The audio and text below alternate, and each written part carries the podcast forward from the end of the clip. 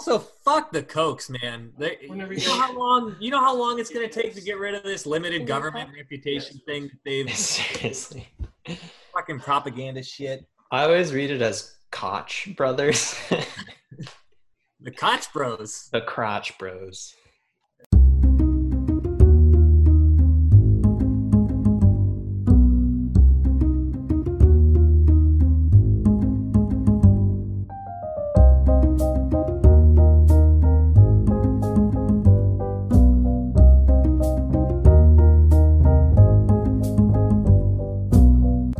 Corporations, when faced with the reality that their products are doing damage to customers, employees, or the environment, too often respond with denials and defenses that are disingenuous at best, reckless at worst.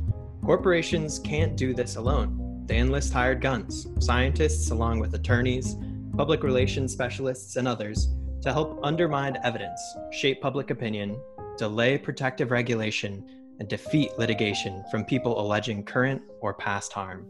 This is the central argument uh, posed by David Michaels in our book for this time, The Triumph of Doubt Dark Money and the Science of Deception. Uh, this time on Reader Beware, we'll be giving you uh, a brief overview of the book, going through a few of the key issues. And today, uh, to help me do that, are two of my friends. We have Z. Are you going by your name now? Zachary. Hello, that's me. Zach. How's it going, Zach. guys? With a K. Zach with a with a K. It's uh, great to be here. How are you doing, Rotor? I'm doing pretty well. You know, it's it's a little bit later than we normally record our podcasts, but uh, I'm I'm feeling good. I'm feeling good. I had some noodles and some chicken, so I'm copacetic. Sick. I got a beer and I haven't eaten since like noon, so this is gonna Be- Are you serious? That's a cheap way to get uh get buzzed. That's Oh great. God. Also here with me is Alexis Russell. How are you doing, Alexis? Hi, I'm doing great. Not yawning. Totally Never yawned. Awesome. This is gonna be great. so I brought this week's, this month's, this year's book, and uh, I think it's. I really enjoyed it. I know uh, some of you may not have enjoyed getting into the weeds of you know regulatory science, but I thought it was great. I thought it covered a lot of very interesting stuff, a lot of different industries. Um, it was pretty clearly biased. Um, Mhm. I would say towards the left side of modern politics. And uh, he really hits it on the nose in one of his chapters and basically calls out Republicans or the way that Republicanism is going. So it's definitely written um, from a specific perspective, but nevertheless, I thought it offered um, a lot of details, a lot of interesting facts, a lot of good citations for further reading. Um, but I do acknowledge it was a little bit uh, a little bit wonky um, at times. What were y'all general thoughts on the book? Do you enjoy it? Was it tedious?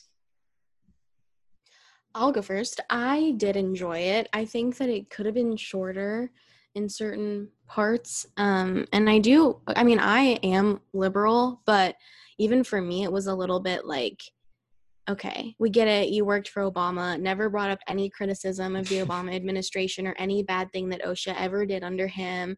Like, there were no, which is obviously not the reality. Like, there are things that he, he could have drawn from, but Mhm.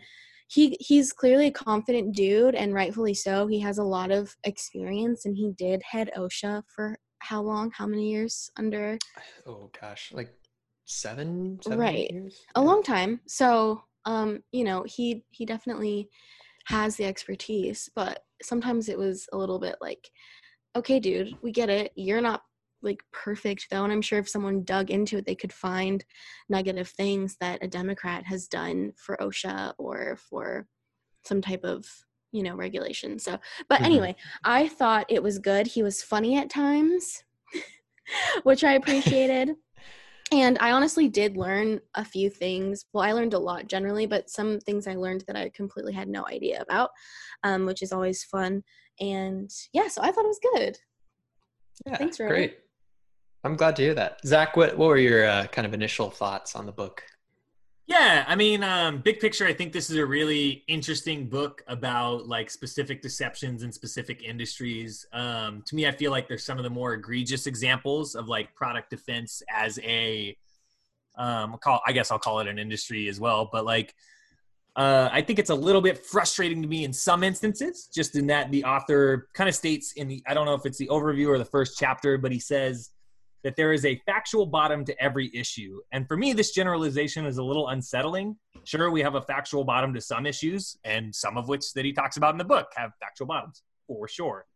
But also, science moves pretty slow, and that their findings have been historically over applied or flat wrong in other instances as well. So I uh, am excited to get into the nuances of those. I, I think overall, I, I, think that there's some really great claims that are backed with great sources, but also some claims are, that are not as well backed. Um, if hmm. you kind of dig into the index and the notes in this book, I also do agree with your point that it is pretty partisan. Uh, obviously, this guy worked for Obama, right? Yeah. But it it kind of paints republicanism with one brush. And I am by no means a Republican. I don't really like parties in general, and that's another discussion. But like I do feel like it's coming from a very specific perspective and it's not um, doing justice and trying to be an educational book when it paints with such a broad brush in mm-hmm. some of its instances. So I'm happy to, to get into those nuances and discuss, but overall, I, I agree that there were some great warrants in here, specific examples, some of the worst instances of how capitalists will try and yeah uh, prioritize short-term profits over long-term like global health and other things so mm-hmm. uh, excited to talk about it i think it's a good book for our yeah. podcast yeah i think so too i'll be i'll be excited to talk about some of those things too um, but before we go through a few of those specific examples um, from a few chapters that each of us thought were especially insightful i thought it'd be a good idea to just do a really quick overview of what this book goes into um, so the introduction um, I thought was it was well written. It kind of teases the NFL chapter. It goes a little bit into um, sort of what product defense is and lays out a an outline for the book. Um, the science of deception goes through sort of how um, the tobacco industry first sort of harnessed the power of product um, defense, uh, public relations firm. It goes through um, just sort of the history of these different companies and the relationships between specific people. Uh, really general overview. Jumps right into the forever chemicals in chapter three, goes through Teflon. A lot of people may have seen um, a documentary about that on Netflix. It's also been dramatized, um, I believe, in a different movie. I'm blanking on the names. Um, do either of you know what I'm talking about? There's a couple movies that talk about Teflon. Well, in any case, it talks about how um, it's not chemicals. Dark, no, Dark Waters is the. I think that's Monsanto. Sorry. Yeah, yeah, I think so. That one came out this year though. Um, similar titles, I guess. So it talks about Teflon and about how the manufacturing of Teflon um, creates these polyfluorinated. Um, oh gosh, it was PFOAs, right? um, or PFAOs. Yeah, P- PFAS, polyfluorinated uh, uh, substances. Let's go with that. awesome. um, yeah, we'll fix it in post. Zach, could you just edit all this to make me sound smarter? Um, and about sort of the environmental exposures, um, the litigation that resulted from that. Chapter four goes into the NFL um, and makes a lot of claims about um, sort of the health risks of playing in the NFL and um, being a professional football player, um, and how they specifically manipulated the science of concussions and uh, different diseases. They manipulated the evidence through relationships with different organizations, different doctors who are sort of on their side.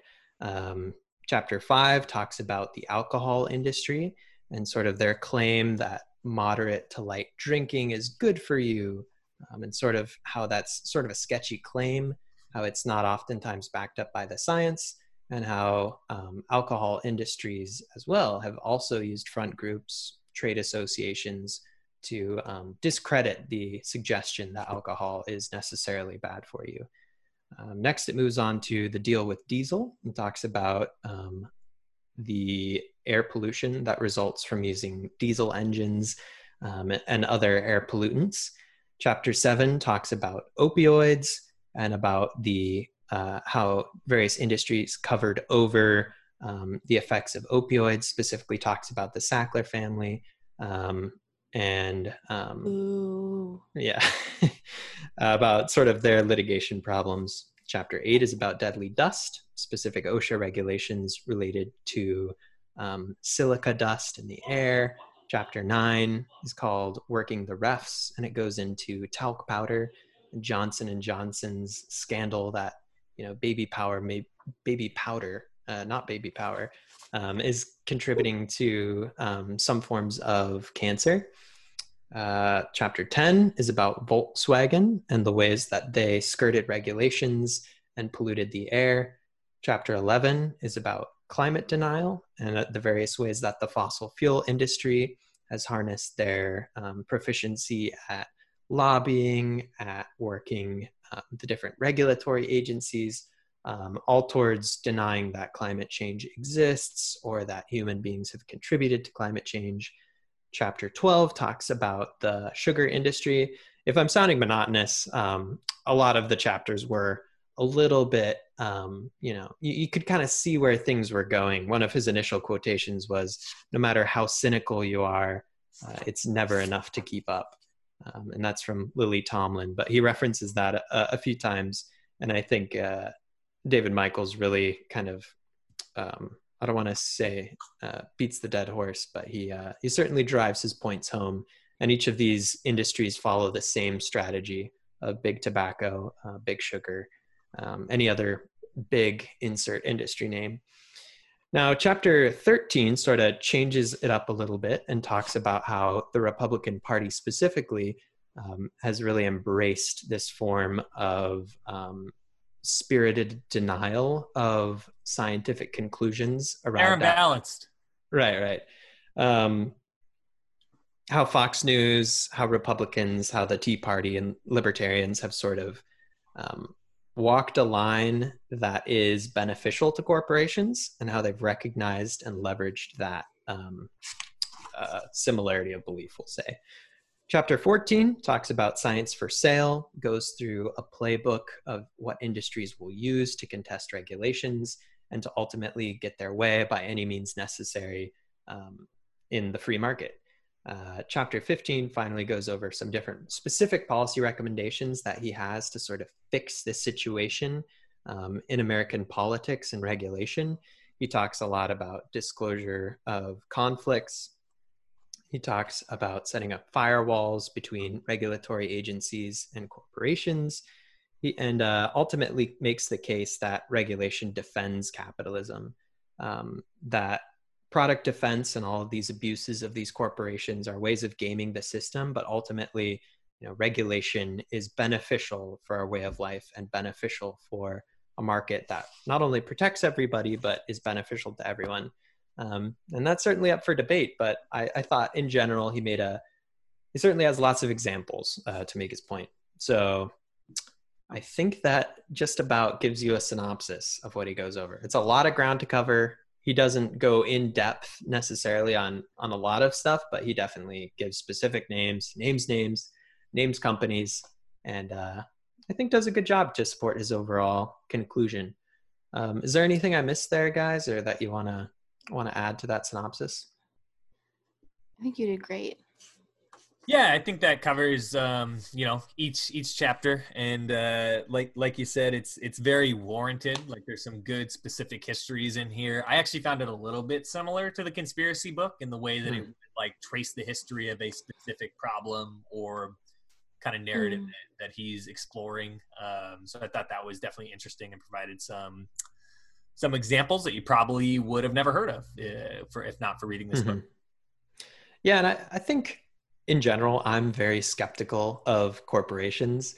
Maybe our next book should be like Atlas Shrugged or something, some some good capitalist uh, propaganda. But so this kind of confirmed a lot for me, and also going through the playbook, um, it's sort of like poisoning the well in a lot of ways. It's like anything someone from the industry wants to tell me like oh i see where this is going you just hate science and you hate you know truth and i, I don't want to be so quick to like discount what people say but i'm so skeptical like i'm so skeptical of these organizations and like if some if some lobbyist comes to me and says like i work for Cardno Chem Chemrisk, I think. I think that's the name of the organization. I'm gonna be like, okay, I get it. Like whatever you're gonna say to me is probably false. And I don't want to be that guy, but I also don't want to go on the opposite side and be like, well, this is a controversial topic. There's lots of different opinions. How can we really know anything? Does that make sense? Like, mm.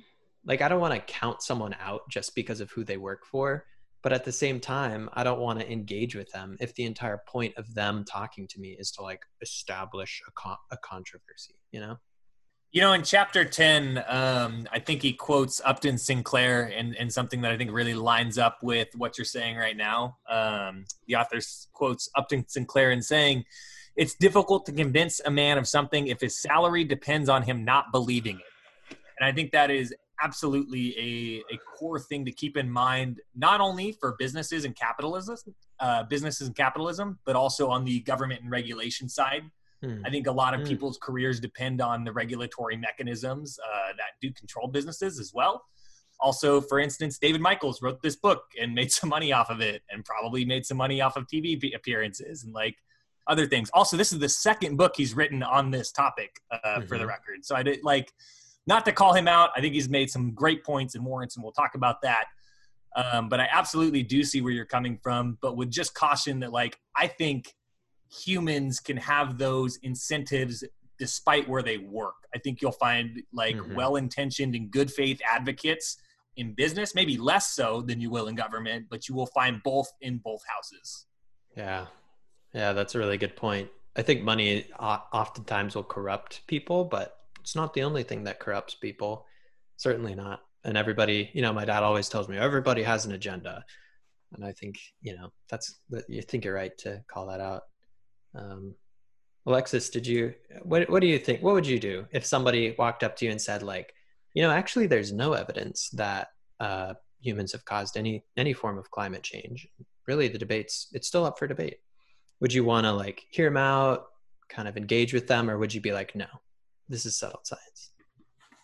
I mean, I I think something that extreme I probably would not entertain, but at the same time, like I do believe in climate science. I do believe that it's breaking down, but have I sat and read the most like I, I don't know popular studies that prove that? Like no i haven't.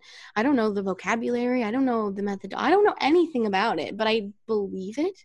So part part of me might be like oh shit like let me call rotor like let me talk to someone who probably knows more about the actual details of which i mean i have done that with covid like i've asked you specific things because like i don't really trust myself because i respect science so much and i which this book kind of like hurt me in that way because it's like a scary world where there are actual research scientists out there who get paid to create doubt. Like that I feel like there should be like a Hippocratic oath or something like for yeah. research scientists because of course it's it's not life and death in like a surgeon, but it's life and death in that if your study, quote unquote, is the thing that halts this important regulation that will lower the standard for some like terrible um, pollutant in the air so that way people won't die of lung cancer and your thing that you crafted uh, prevents that that regulation from going through like that is so bonkers to me. So um mm. i don't know. I might hear out that person just because i have a lot of like deference for people who talk about science. And not that i don't like check into it and like think critically about it but i'm not going to be like you're totally full of shit. Or you know just because i'm not i don't have a basis of knowledge for most mm-hmm. things related to science so yeah. That is a but that is a pretty extreme example. And I and I think I I hear what you're saying and and I think for me I would be more likely to believe it, uh, um some of the other nefarious ways that they frame up an issue like climate science. So in the climate science chapter of this book, uh, they they quote one of the Koch brother campaigns. Not quote. They talk about one of the Koch brother campaigns and a Danish political scientist named Bjorn Lomborg, who um, he's not like an outright climate denier, but what he'll say is that uh, you know the impacts of the climate change are not going to be as bad. You know, you know, actually there's going to be some pretty clear advantages to global warming because we're going to have Mhm. ice-free Arctic shipping lanes and like that kind of thing. And so I think I would be more um, compelled to hear out somebody with that perspective than I would be an outright climate denier. And that's what gets scary is these campaigns start to get like really well thought through and it and um, executed. And I don't know. I think that there is actually some, and this is where you know Zach talking, not the book talking, but I think that there is a little bit of debate within the scientific community about the timeline of global warming impacts. And so I probably would be compelled to hear somebody out that says, "Yeah, I think that people that think the world's going to end in by 2020 or 2012. yeah, whatever it is, right? The goalposts always got pushed out when we were kids and hearing like climate scientists talking about the ice caps are going to be gone by whatever date, right? So like Mhm. I I think there's certainly debate in the scientific community about the timeline. That being said, the the impact level of that discussion is probably where these campaigns can become the most sophisticated and you like maybe can fall into the trap of a um what do you call it a, a product defense Mhm. campaign or whatever Yeah, and I think uh, as science, I don't know. When I say science, and like Alexis, you said you trust science, and I, I think I do too. Um, I'm I go on the side of science most of the time, but whenever I I, I hear that word, like it, it means a lot of different things. Like science is just a methodology of like objectively determining like the empirical reality of the world. But there's a lot of nuance in like how you do that and fields like epidemiology are super complicated and they require like expertise and assumptions. Um, zach knows with like mo- with modeling and statistics there's a lot of assumptions that go into your model.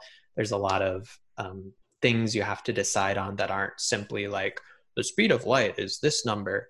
Um, and then science-based policy too is like i believe in science-based policy. And it's like or science informed policy evidence based policy.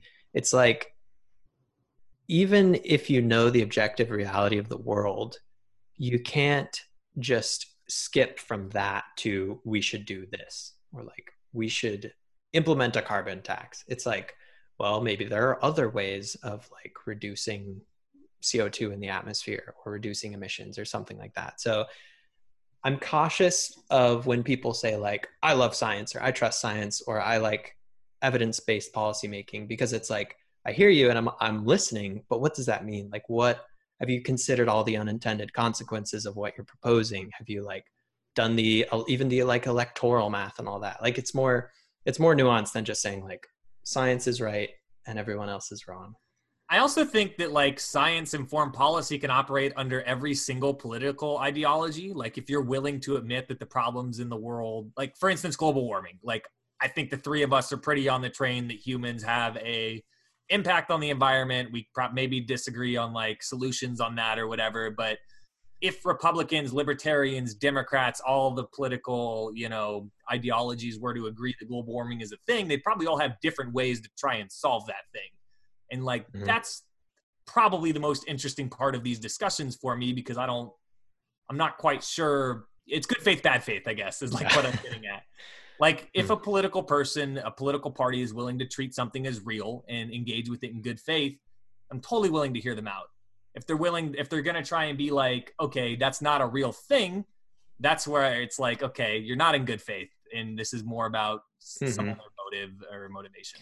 Yeah, it's like the difference between saying COVID is a hoax versus we can't shut down these key sectors in our economy because the medicine will be worse than the disease. Yeah, It's like, okay, well, those are, poor people and et cetera, et cetera. yeah, yeah.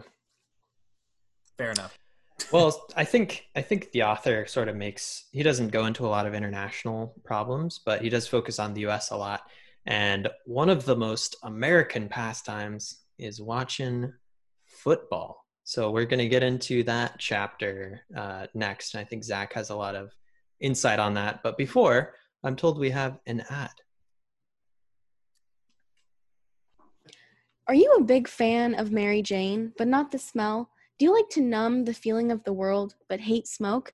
Well, we've got just the thing to keep you unplugged while you watch cartoons. Meet hydrocodone. Hydrocodone will ensure you don't feel a thing.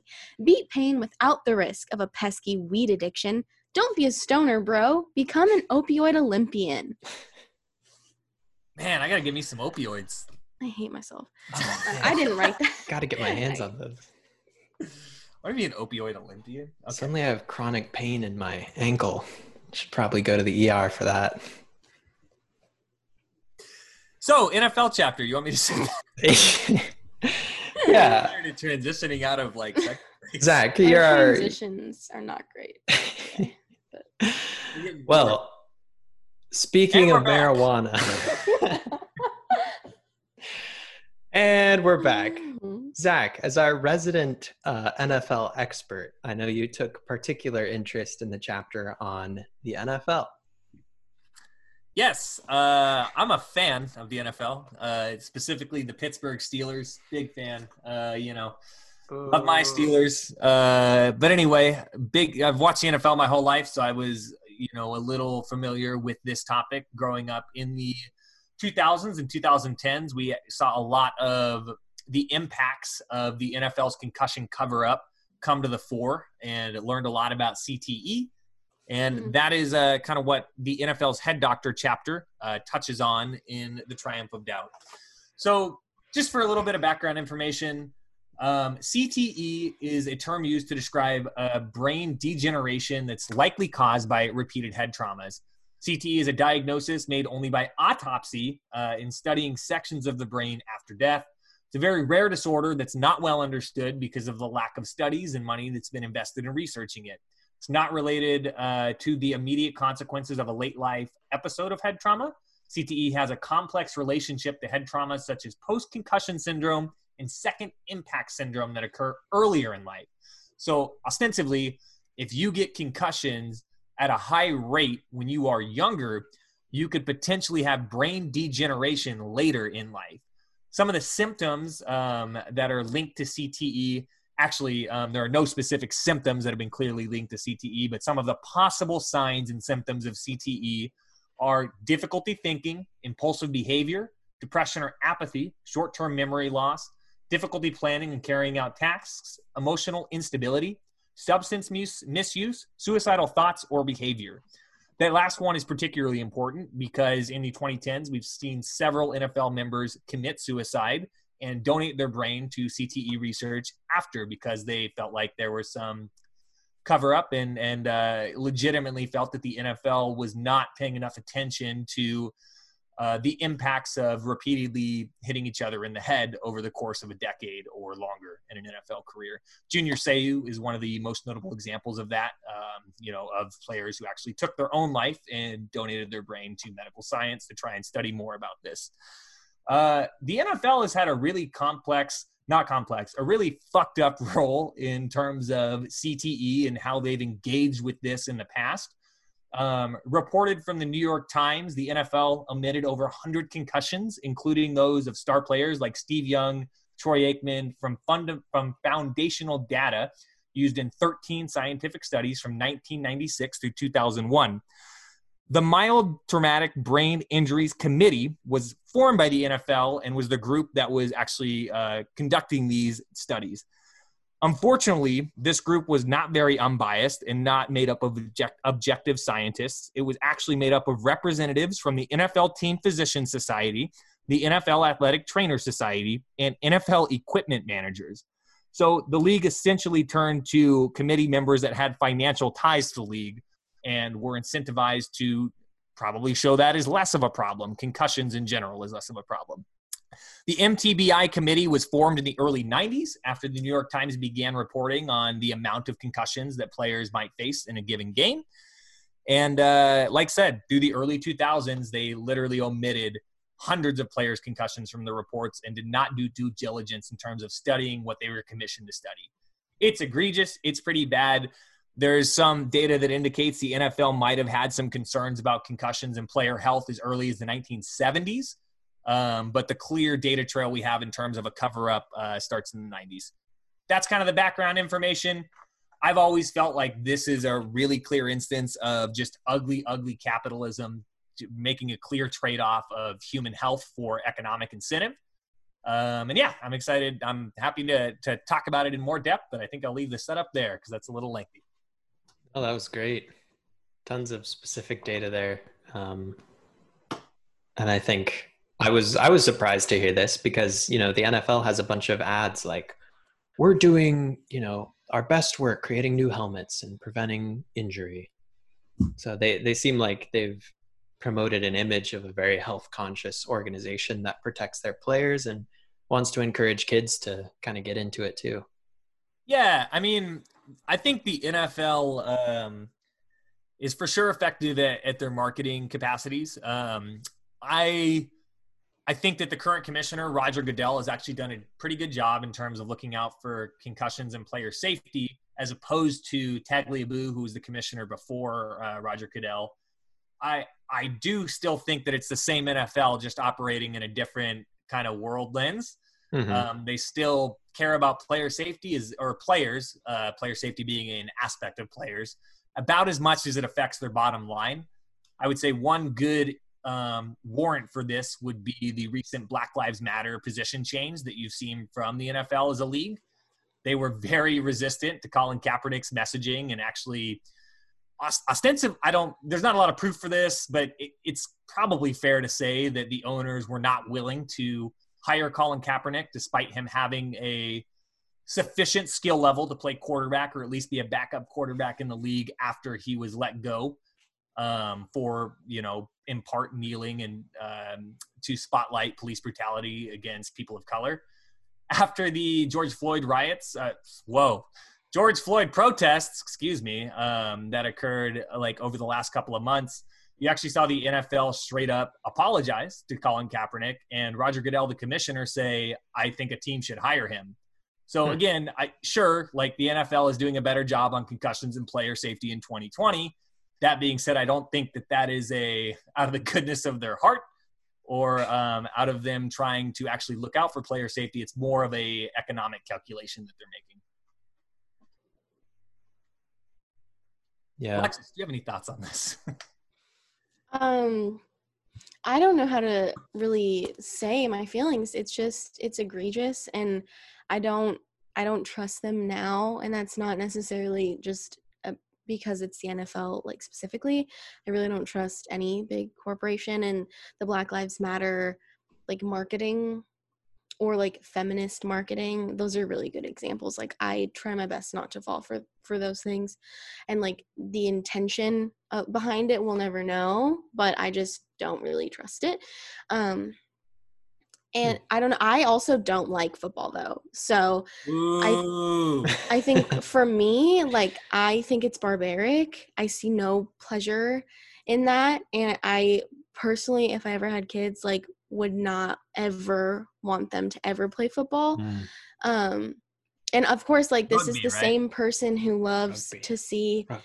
old footage of the bad boys like give players concussions on the basketball court. But I don't know. It's just oh. football, like to me, doesn't doesn't do it. And um, also, you didn't talk about Aaron Hernandez, but I like somewhat recently watched the docu series about him, and not only did he end up um, dying by suicide at such a young age, but he also was he spent the last fraction of his life um, embroiled in criminal trials related to behavior that I would argue was a direct result of his um, brain injury. Straight so up murdered a guy. So wow. it's not just um how the lives end after. I mean, it's how they live. And Aaron was so young. So, sure, for some of the people, like they were older men and like their life kind of deteriorated in a lot of different ways, like related to substance abuse and whatnot. But Aaron Hernandez was such a young man and he I mean, he just faded like so fast. It's just really scary. And I can't just blame the NFL because like even in the military, um I I don't even want to know the statistics really cuz it'd probably be so startling of how many veteran suicides are related to this because of, you know, mm. in combat, so many people do actually survive explosions and of course they're concussed because of that and i think recently there has been technology developed to be worn on soldiers and marines to kind of detect the level of certain explosions to indicate you know the risk of concussion and maybe how severe it was so they can get checked out but um like it's not just the NFL and I I, I wonder why we didn't I, or maybe we did and maybe it just was like not until the movie came out that I was personally aware of it but I feel like why was this link not made it can't just be because the NFL didn't because the NFL like covered up a bunch of concussions like maybe I don't know, maybe we didn't have like the technology or something. But I mean, people have been getting concussions for so long and it's just really really hard to think about all those many lives that have been affected by this and you know, it's only been somewhat recently that we can understand and even still we can only diagnose this posthumously, which Yeah. I mean, it's just so sad, but I I can't fully blame Yeah. the NFL because really it's it's not just Hmm. just football players that get concussions, you know? Yeah, know- that's that's really interesting because I I imagine um, some people would say like, oh, they're just you know they're violent people. That's why they play in the NFL, and then they're going to be violent people outside of the NFL. But that just it completely misrepresents the situation, and it and the causality there is just so backwards, and Mhm. it really. I mean, the book talks about how a couple players um, committed suicide by I think it said they shot themselves in the heart in order to Yeah. preserve their brain so that it could be studied and they could that that's so heartbreaking and and it makes it so much more insidious for the NFL to be like promoting kids camps of playing football and like talking about how they're improving technology to like reduce concussions. It's sort of like the idea of making safer cigarettes right? Like you know how bad something is and you're like well we're doing our best to make it better. And if you can truly eliminate the risk um, then great. You should do that and like you know that that's your redemption. But i don't think you're ever going to be able to eliminate head injury in the nfl like that's kind of the point and that's the the replays that get the most like Mhm. coverage like even when there's an injury on field it's like they show it from 10 angles because it's like oh man that was a bad hit and yeah it's sort of it's sort of the point of the NFL. It, uh, that, maybe that's unfair. I see Zach. Sounds like Uh, someone who's never watched the NFL. okay, I mean it's the point of football. How about that? It's know. it's a contact sport. yes, it is a contact sport.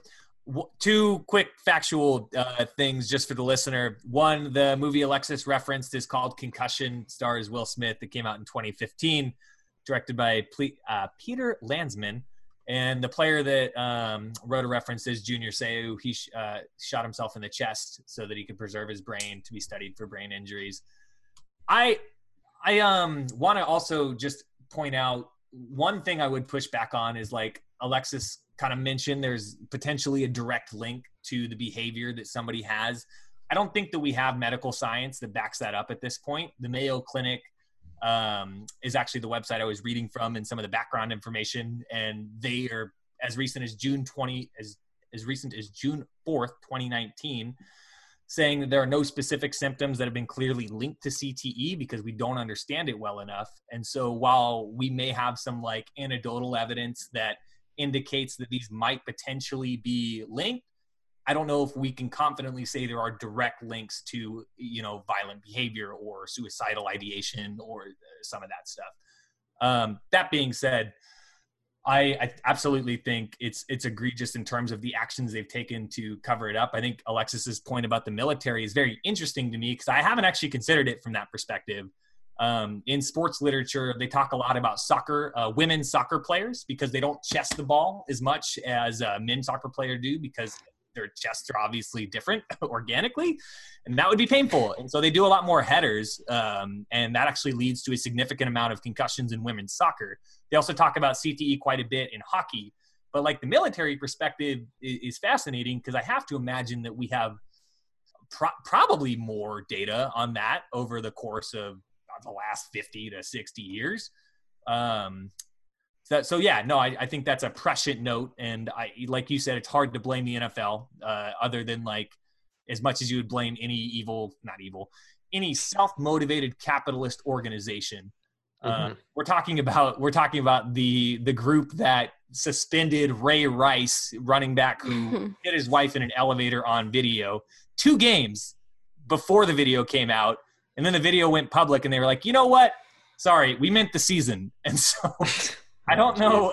I don't know if I um like you said, it's it's hard to just blame the NFL because there has to be other places where we have observed this, and there had to be other people who thought about studying it or maybe sort of studied it and you know that didn't go anywhere or didn't get the attention or whatever so um i mean for hmm. 20 years we've been in a war that has been so like combat I, I i mean i don't know all wars have been probably but we've had so many thousands and thousands of people being engaged overseas and like we're just now you know because like people always talk about oh we lose 22 veterans a day and obviously you know the military must be aware of those things and yet it was never like no one ever thought about it. I know science takes time and like you're saying there's technically no causal link between like substance abuse and cte or um, violent outbursts in cte and like personally it just it just makes sense based on what i've read and seen that it, it, we will get there someday but you're right like science takes time it's not there in black and white and and so i don't know maybe the military had been looking into it and it just took a lot of time. I don't know like i'm not familiar enough with how and i'm using science as a word broadly again but i just like i don't i don't know who to even look to or like what we could have even done differently you know like it's almost yeah. like maybe this just wasn't meant to come out like until now like and that's a terrible answer i just yeah. don't know what could have been different I have a couple of NFL specific points. I wonder if the military is just tough because it's not as clean. Like you're also dealing with elements of PTSD, which are linked to some of these things, right? Or like just general other like battle things that can happen that that that can be studied as well. So I don't know if it's as clean, and maybe the NFL is just the most like distillate. Hey, they are hitting mm-hmm. each other in the head repeatedly, like boxing. Right. Sure. Yeah. And you know what? That's another sport where CTE has been heavily, mm-hmm. you know, uh, they, they've looked into boxers' heads and found the same thing. Um, but on the NFL specific point, there is less, there's some interesting points that are made that aren't scientifically backed about how helmet and pad technology has come a long way since 1971. And so players actually feel more protected with the helmet gear and the pad gear. So they're more likely to throw their entire body at a um, at another athlete. And mm-hmm. so there's there's some arguments that are made that they tackle more aggressively, they don't wrap people up, they are using their head as a weapon. When players in the past just felt like they would break their neck or like you know shatter their teeth out or, or something because the technology wasn't as good. The face masks were one bar, or you know the helmets weren't made. You know, if you go back far enough, the helmets were made of leather, right? So you don't feel like this invincible gladiator um, you potentially do in 2020. I think that's interesting, and maybe there there's some stuff that can be. I, I don't like I said. I don't think there's science that talks about a lot of this at this point, but I, I, am maybe not persuaded, but interested in some of those like historical framing arguments about that. Mm-hmm. I think the same is true for boxing, where um, putting on the the gloves lets you you know hit harder and take more hits. Um, and whereas it might not like cut up your face or break any bones, the force that's being exerted on your skull is the same, if not more, because you're going all out.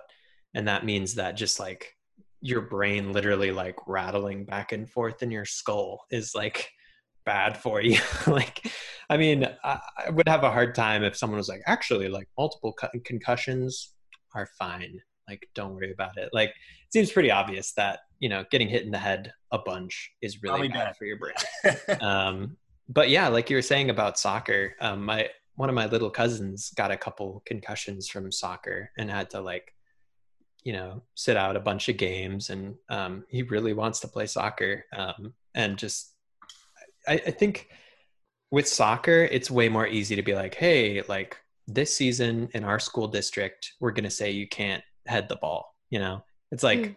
okay like you know point. that's that's bad for the team because we got some people who are really good at heading the ball but like it doesn't end the sport whereas football it's like you can't like you can't adjust the game like they've done some stuff like um i know like helmet to helmet collisions right as a receiver's catching the ball is like i think it's a personal injury most or... most helmet to helmet hits are illegal if not all at this point Yeah, like unnecessary rough, uh, roughness, or you know, they protect quarterbacks a lot. Um, so I think they're getting there, but I don't know if they can ever like reduce the risk of getting hit in the head in football. Like it's kind of the name of the game. What if Yeah. they just went to flag football? Not as fun. I, I wouldn't watch that. yeah. I, Well, why is it not as fun? Probably this is where we probably disagree. Because we need violence. yeah, exactly. No, it's less. I I think that it's more of an athletic feat. Like flag football is, you, it's more of a track sport than it is like a um than an endurance sport or like a quick burst speed sport. Um, I think where we probably disagree is you said you don't know if you, they, they can eliminate that risk. My, my perspective is less about elimination and more about education and like making sure people are aware of what the trade-offs are because the financial incentive to be a professional football player is enormous. And also, if you look at the demographics of professional football players, it is one of the only places where low income uh, individuals can pretty quickly go to being millionaires and change the lives of not only themselves but their families. It's not a bunch of rich white kids that are present in the NFL today. It actually indexes really heavily to lower income individuals. That can be read in one of two ways. One of which being saying like, okay, they're they're you know lower income individuals might not be as educated on the health impacts but the other one uh, the other argument could be that there's just more poor people than there are rich people in the world and so the talent pool of like athletic individuals is bigger on that side. E- either way I, i'm less concerned about eliminating 100% of risk. I'm more concerned about mitigating as much risk as we can and educating every individual at the lower levels of you know what what CTE is, how it can be aggressively ramped up from like the way that we tackle in 2020 and probably like educating people on how to tackle differently or how to play the sport a little bit differently because I, I really do think it is a lifeline for many individuals that maybe will never have an opportunity to make that kind of money for them and their families and, and change those positions in, in similar ways. I just think it's an unrealistic expectation to be like, oh, go to college and you can do the same thing. Like, okay, sure, you know. Hmm. Alexis, Okay, a couple things. For one, that argument to me just isn't very persuasive because I feel like it's literally less than 0.1% of people who make it into any type of professional sport, let alone the specific sport of football. I could be totally wrong, but I, I. that's fine. I don't think that engages with the individual argument that I'm making. I'm not talking at like Okay, I have one a for the logical individual or argument. population percentage level. So I think that I would kind of agree, and in a lot of worlds, I do agree with your stance on like let's educate people and let them make an informed decision about the risk that we want to take, as opposed to trying to get that down to zero. And I think an example of where I do take that is with um, the sugar beverages. What was the name? Sugar sweetened beverages. Yes. SSB. So I don't necessarily, I'm totally open to being persuaded, but as of right now, I don't really think that Coke should be taxed. I think it's just pretty patronizing, honestly. He even wrote about it in a way that I found was pretty patronizing. But when we look at this issue, um, I don't trust people to be educated that their children are safe to play football. And although sugar has long term health effects, like obesity, diabetes, all those things, I think that over a, I don't know. Again, this is something I just don't know, but my gut tells me that the health implications of sugar occur over a longer period of time and a longer period of persistent use of sugar. Whereas you can play football as a young kid for two or three years, which isn't really very long, and get a number of pretty good hits and pretty good concussions. And especially when your brain is still developing, like our frontal lobe isn't done until we're in our 20s. So that to me is is just it's a position where I don't feel as comfortable taking the stance of let's just educate people and you know grown people who are about to sign on to the NFL is is different but when it comes to like the kids and if you guys say that the NFL is actually trying to market towards kids which I'd have to just trust you cuz I don't I've never seen Yeah, they Seem do. like- no, that's legit. a, like a commercial of that personally but that to me i just like i can't trust i don't trust people enough to like especially like if there's a generational thing of like I love football, so I've always wanted my son to play football, and so he's gonna play football, and then by the time he realizes that maybe that wasn't a great idea, it's too late. Sure, I I think our main disagreement is where you said I don't trust people, whereas I am more inclined to let people make individual decisions than let states rule on decisions for people. However, on the net benefits level of this discussion, I'd love to talk about obesity. From 1999 to 2000 to 2017 to 2018, the prevalence of obesity increased from 30% to 42% in America. That's a problem that's only getting worse, whereas I think the NFL is actively attempting to mitigate risk, whereas like sugary beverage industries are not doing the same thing. Like I said, for the NFL, I do believe that it is financially motivated. That being said, I still believe they're making those like attempting to employ those changes, hmm. right? I I'm happy like I don't I don't think that we're ever going to agree on the like education um, on the NFL level, probably.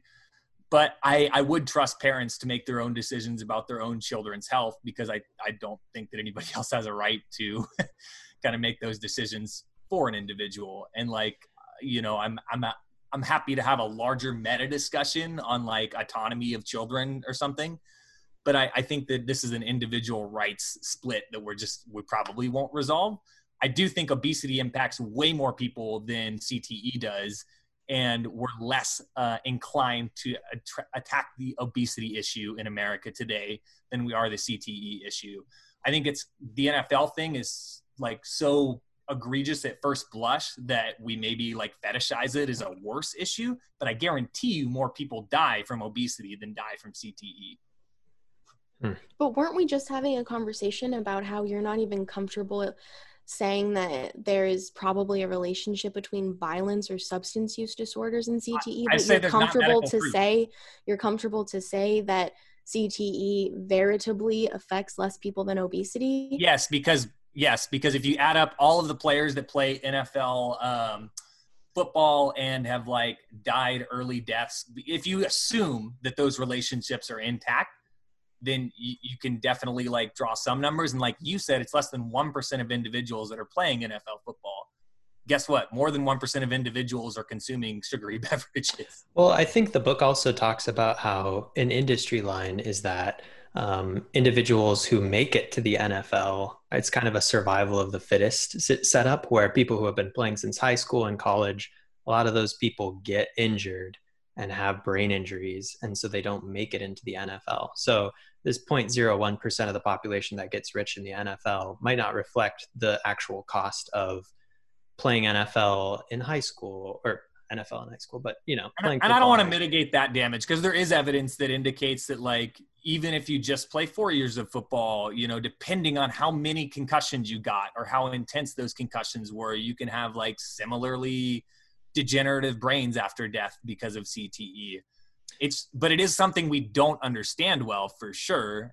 And like mm-hmm. and i guess the question we've also, is we've also how... seen posthumous we've also like seen autopsies occur after deaths that don't show cte in different nfl players brains. So it's not something that we can say yes this directly causes this and yes these are the exact symptoms for that. But i do think if you assume those symptoms are correct it probably will not compare to the impact of obesity in america is like and, the specific contention i'm going for yeah, and I think that gets to how certain do you need to be to take action because, you know, even in the 1920s and 30s, they were painting the backs of shaved rats with tobacco juices and stuff, and they were seeing cancer grow.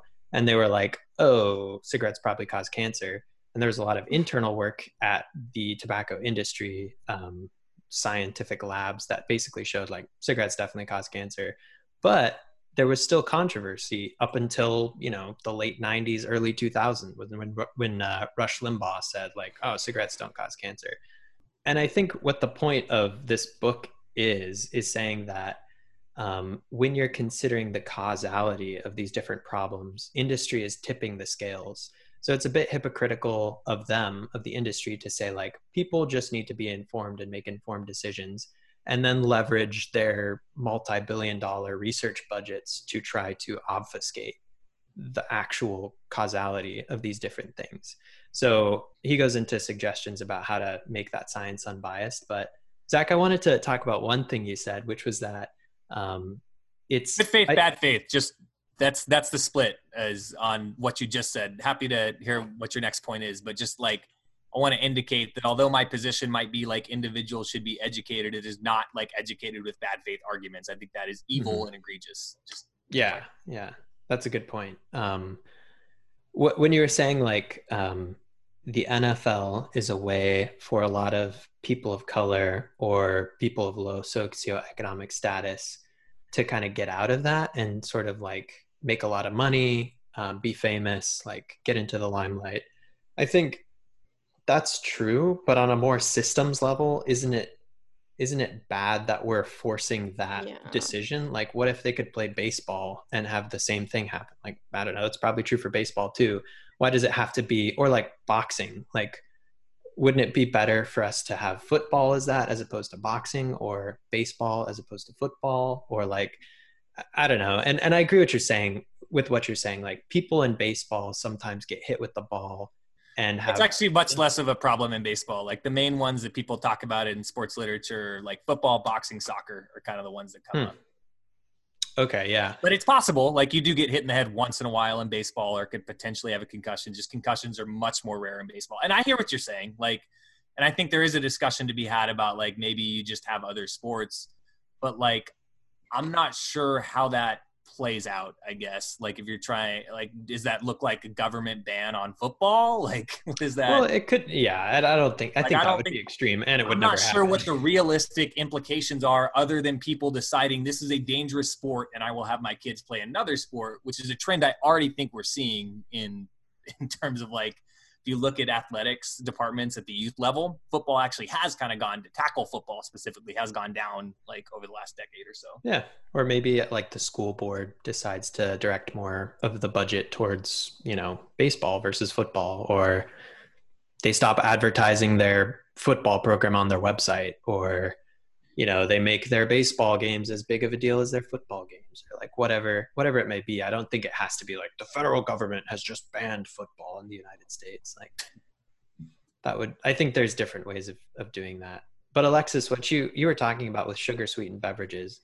Um, do you think that cigarettes should be taxed?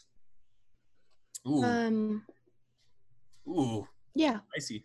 Why would you tax cigarettes and not sugar sweetened beverages? because I I feel like there are already um, restrictions on cigarettes that are not applied to soda beyond just the tax. As in, Okay. I think the smoking age was just recently raised, at least in Kentucky, to 21 when it was Mhm. 18. So that's obviously pretty fluid, and um, no such restrictions on soda exist beyond in some states there is a tax.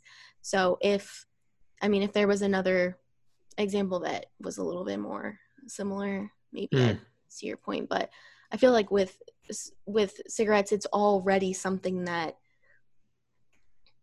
is so just clearly bad for you that we have a limit on it just like alcohol or being able to get you know medical marijuana card or something like that when I asked you that question, Alexis, I was sort of drawing a lot of similarities that I think you're right to point out are are not they're kind of false equivalencies. I think mainly it's that cigarettes are addictive um, and that um, there's no safe level of smoking, but there is a safe level of drinking Sugar. soda.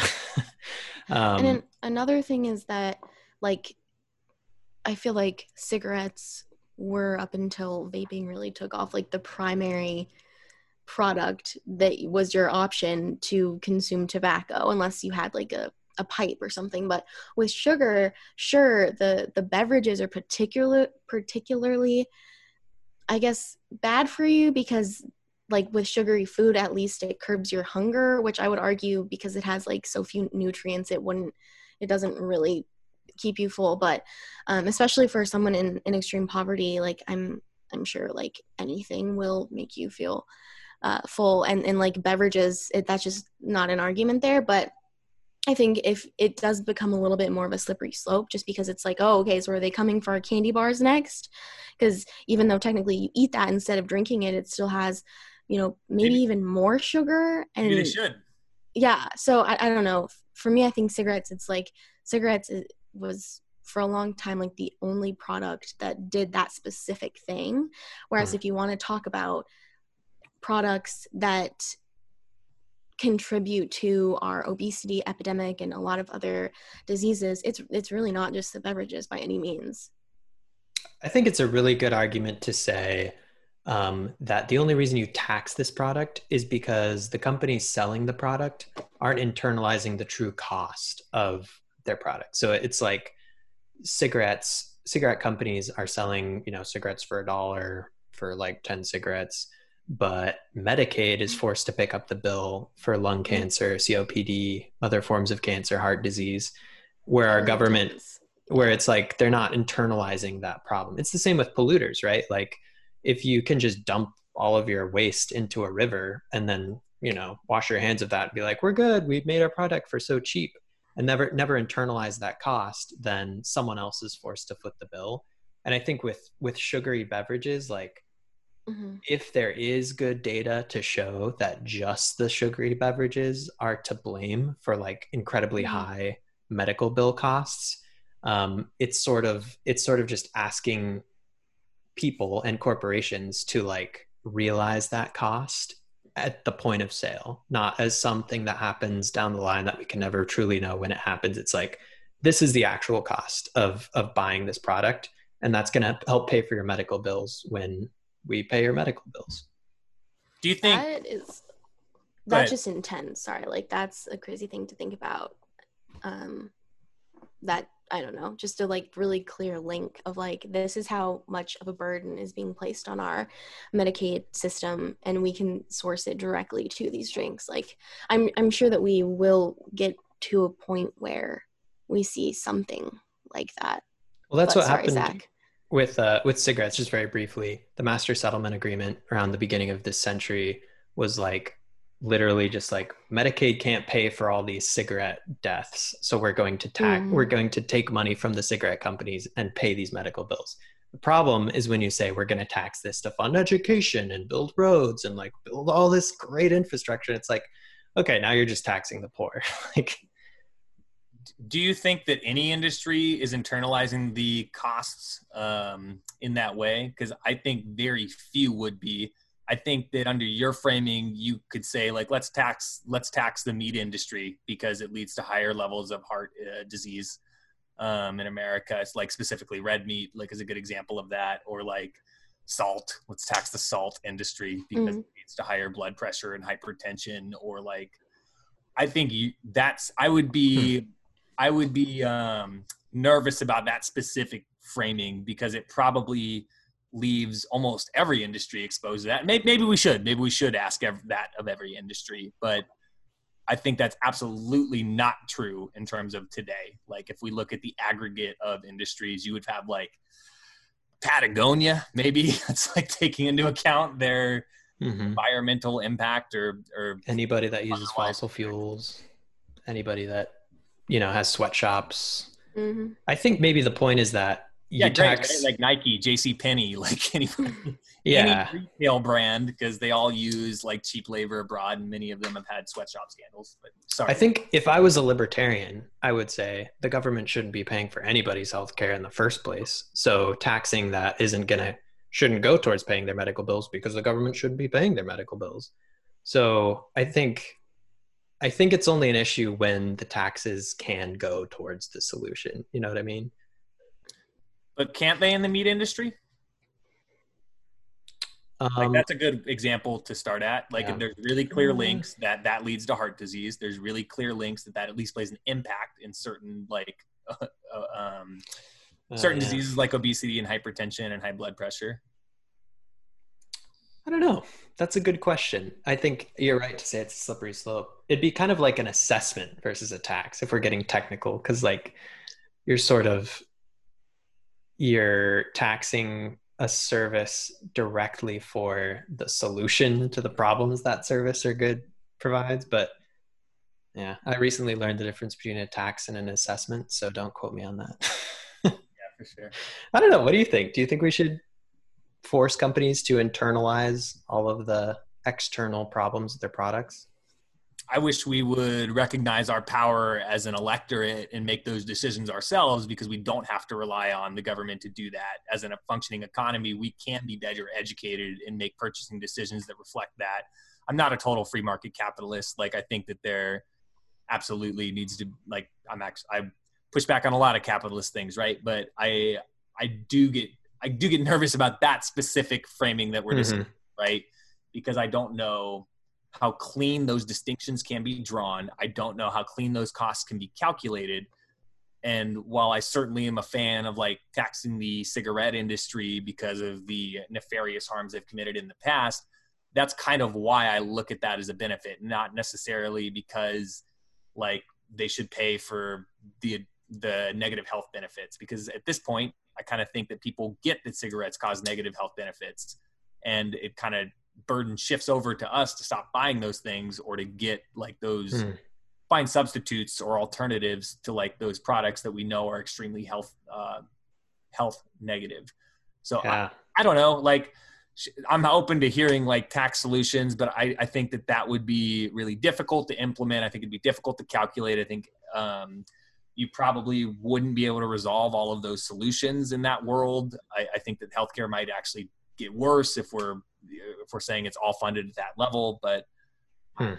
I don't know. Like I I don't know if I have good answers, but I I get nervous about like framing it as you have to pay for the costs of your product to the world mm-hmm. or to individuals. Alexa, yeah, what do you what do you think? um, I don't know. I mean, I would rather the corporations pay for it than um, a person who is obese having to pay more for their their health insurance or even a person who smokes honestly because i do believe that obviously addiction is a real thing. And i mean i know from not personal experience but um, i've seen people go through quitting and it looks really fucking hard. So i mean i don't know. I, I would hate for it to get to that point with anything. And then it's also like if it does get to the point where people who are obese or being like penalized in that way, then it's like a matter of time before they come for me because I eat too much pasta, or they come for you because you drink too much kombucha. I don't know. Like every single yeah, thing yeah. can like be the, bad for you, right? Like the people like, that the harm is being inflicted upon are the ones that end up having to pay the price in a world where we are taxing the products to resolve that harm, right? I'm not sure how an assessment plays into this, so that's I um maybe less informed than than you are on that one. but yeah, I, I tend to like that's the other problem. I didn't even that's a great point, Alexis. Like I didn't even bring that up, but like you're actually extracting the monetary like pound of flesh from the people that are actually being hurt by it in the long run if you tax tax them in that way. Yeah, cigarette companies too. If a tax rolls out on cigarettes, they'll bump up the price way more than the tax and use the taxes cover. Be like, hey, sorry, cigarettes just went up two dollars a pack because of you know this tax. When the tax is like ten cents a pack, so it's like, oh, those government regulators. Meanwhile, cigarette companies make bank. So, and this is why I would prefer us to just like make decisions as a not as a block, but like recognize certain common interests that we have on a like functioning economy individual level because mm-hmm. the government is never going to do the best job of looking out for us corporations are for damn sure not going to be doing a good job of looking out for us.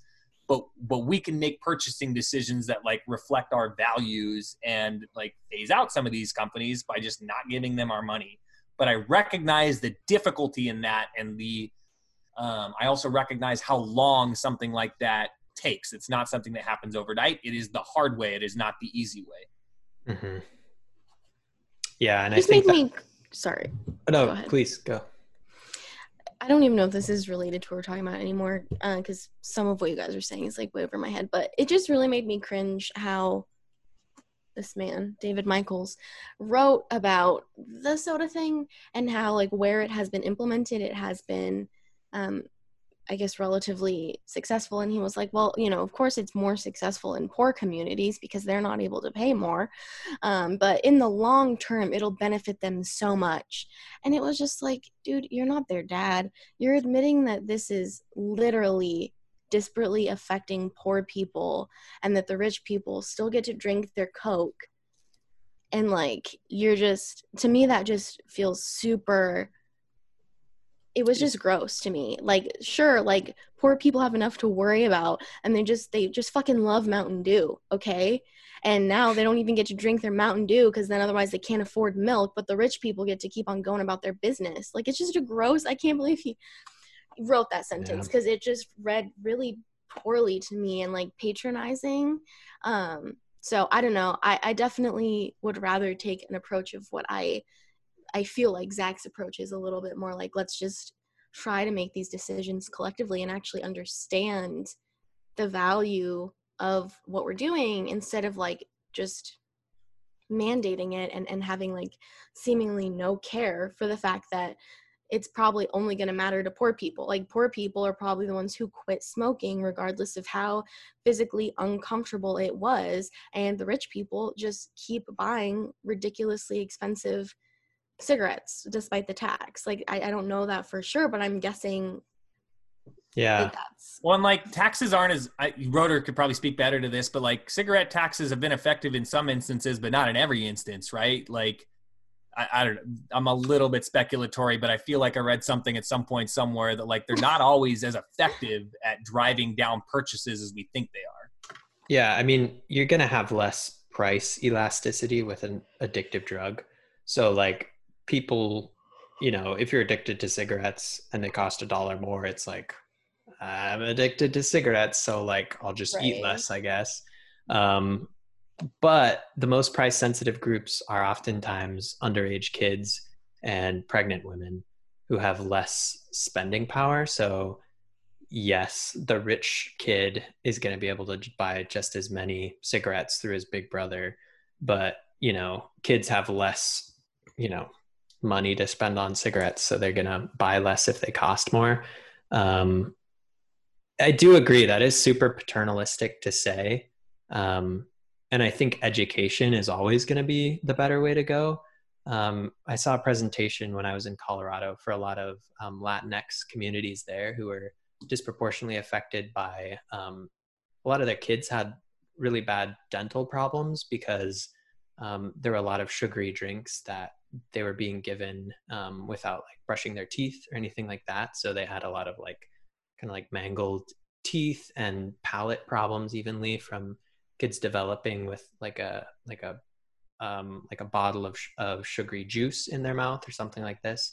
And it wasn't like some outside group was like this is a problem we need to fix. It was like the community was was telling scientists and telling researchers this is a big problem. How do we avoid this and then the researchers were saying well sugar sweetened beverages are like a big part of this um, and you know like we didn't go out to eat as much as i would have liked as a kid because it was expensive and mm-hmm. because we made like budgeting decisions that way um, I don't, I, I don't know. That is that is paternalistic, and I think education's a better way to go.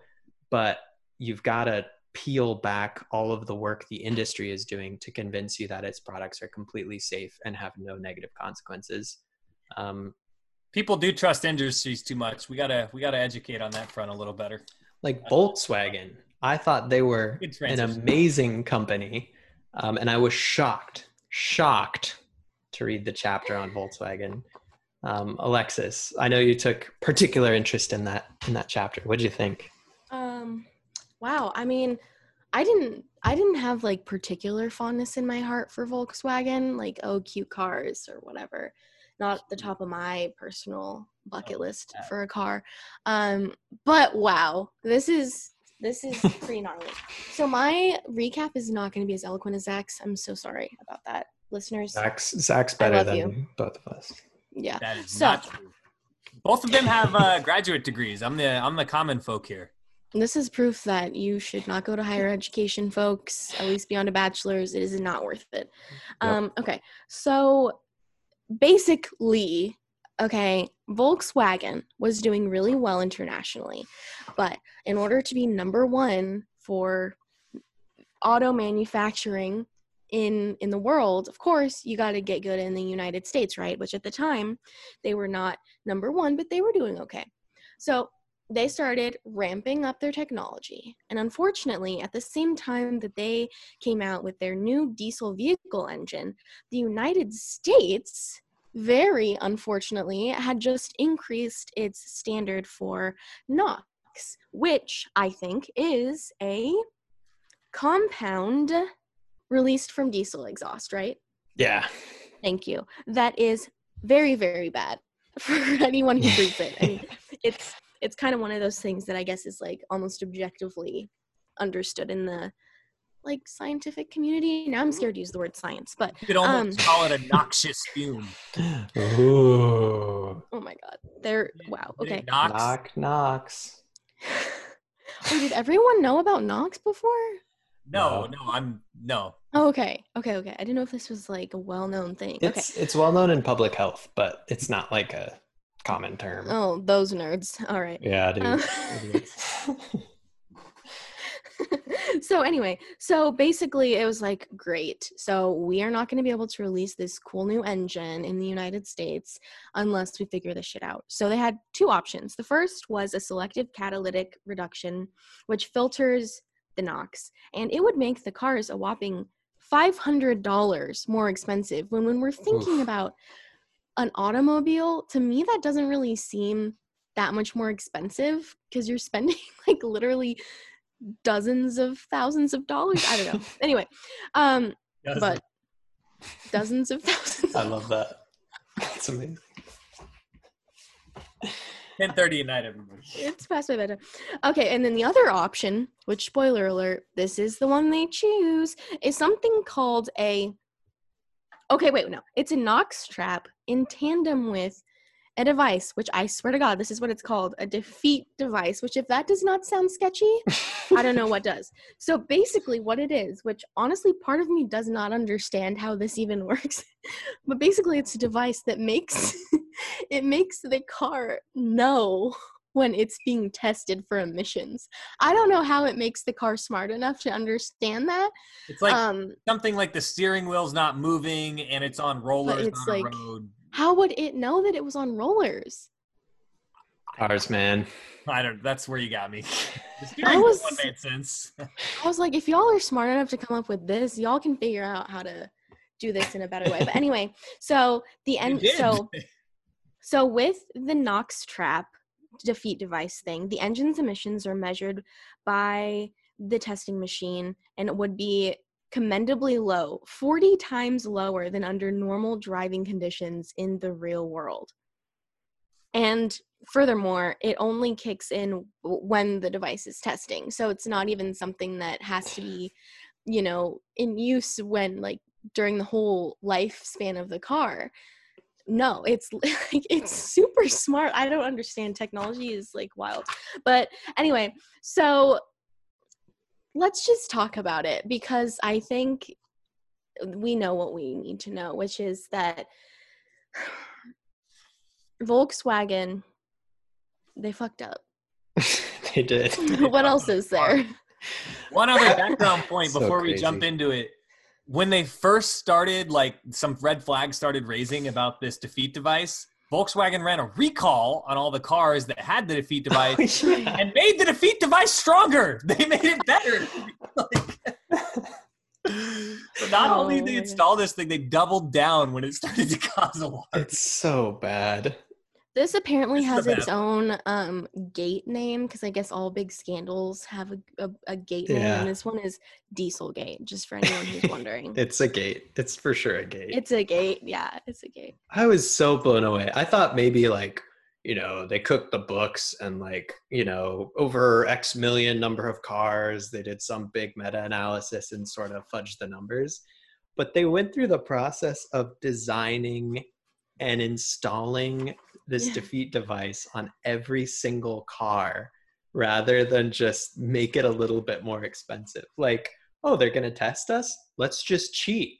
And if we get caught, we'll just do it better next time. Also, I don't know how their factory works. There's probably a lot less humans in the factory that I work in, but like, what did you tell the guy that that? It's like, oh no, that's that's good for emissions. like, So just don't understand how they got away with this for several years. some mechanics like, yeah, this seems bad. Like, what are we doing? Yeah, can you not? Can you only go to like a Volkswagen dealership to get your Volkswagen worked on, or like did no? like that's that is a question for sure. And the way they found out, right, is researchers were testing emissions, but just driving them on the highway and testing them in like not normal conditions. And they looked at their numbers and they're like, hold on, this is like 40 times higher than it should be. We probably did something wrong. They thought the, the, the recording machine was broke. they thought their equipment was busted because it was so much oh higher oh than gosh. what Volkswagen was claiming. The story I just don't. If you were on on like on the market in the for, market. oh my god, am I okay? You're I'm good having, in the I'm market. having a stroke. If you were in the I'm market drinking, for like a really reliable, you know, car, okay, let's say you are, and and there was a company that had a really new and a good new engine and it was really reliable it had great reviews and it was competitive with like the fucking prius or something and you had to pay an extra $500 and level off your urea solution periodically would that completely be a deal breaker for you Because that's the alternative solution, right? That Volkswagen had come up with. It's like either we install this cheat device or we make it charge 500 more and there's like this solution that helps i guess filter the NOx They could have Mhm. added a filter, yeah, instead of a defeat device. The user just would have had to add some fluids. Like, did they just feel like they would be fucked in the US market if they had to charge what is ultimately a minuscule fraction of the overall cost of a I'm gonna fucking car? change my oil and my urea Hey, every man, like we two years. it's America. Which I guess you could also just pee into it because yeah. That could have been their whole selling point. The ads would have been pure gold. Clarify that for people listening. It's Because- golden chat. Wait, no, that's not what I mean. Urea is a That's the cold open. urea is a compound also Yeah. found in human urine. So Not Rio, what, was- exclusively. what, what would have been used in the filter if they didn't go the defeat device route? Yeah. And uh like what a good way to like recycle. Great with the hippie community. just dehydrate yourself beforehand and yeah. It's funny the the company proposed a study right where they would put people in rooms and filter in the gases from the engine and then like test how the people responded. Then they were like the pr company was like yeah uh putting people in rooms and pumping in gas might kind of remind us of our founder and that might be a problem. Oh, I didn't know that Volkswagen was like tied to Nazis. Oh, that's Hitler's Yeah. car. Yeah. oh yeah I didn't even thing. know that. Oh my god. Wait, this wasn't the monkey chapter, was it? Yes, it was. Uh, I think it was, It's yeah. monkeys in a room instead of doing that human trial that Roeder just um so just some background so they uh volkswagen was like okay hey we're going to talk about how new diesel is better than old diesel for for lung inflammation and like respiratory disorders. So they proposed the study that Roeder just mentioned which was like let's throw some people in a room.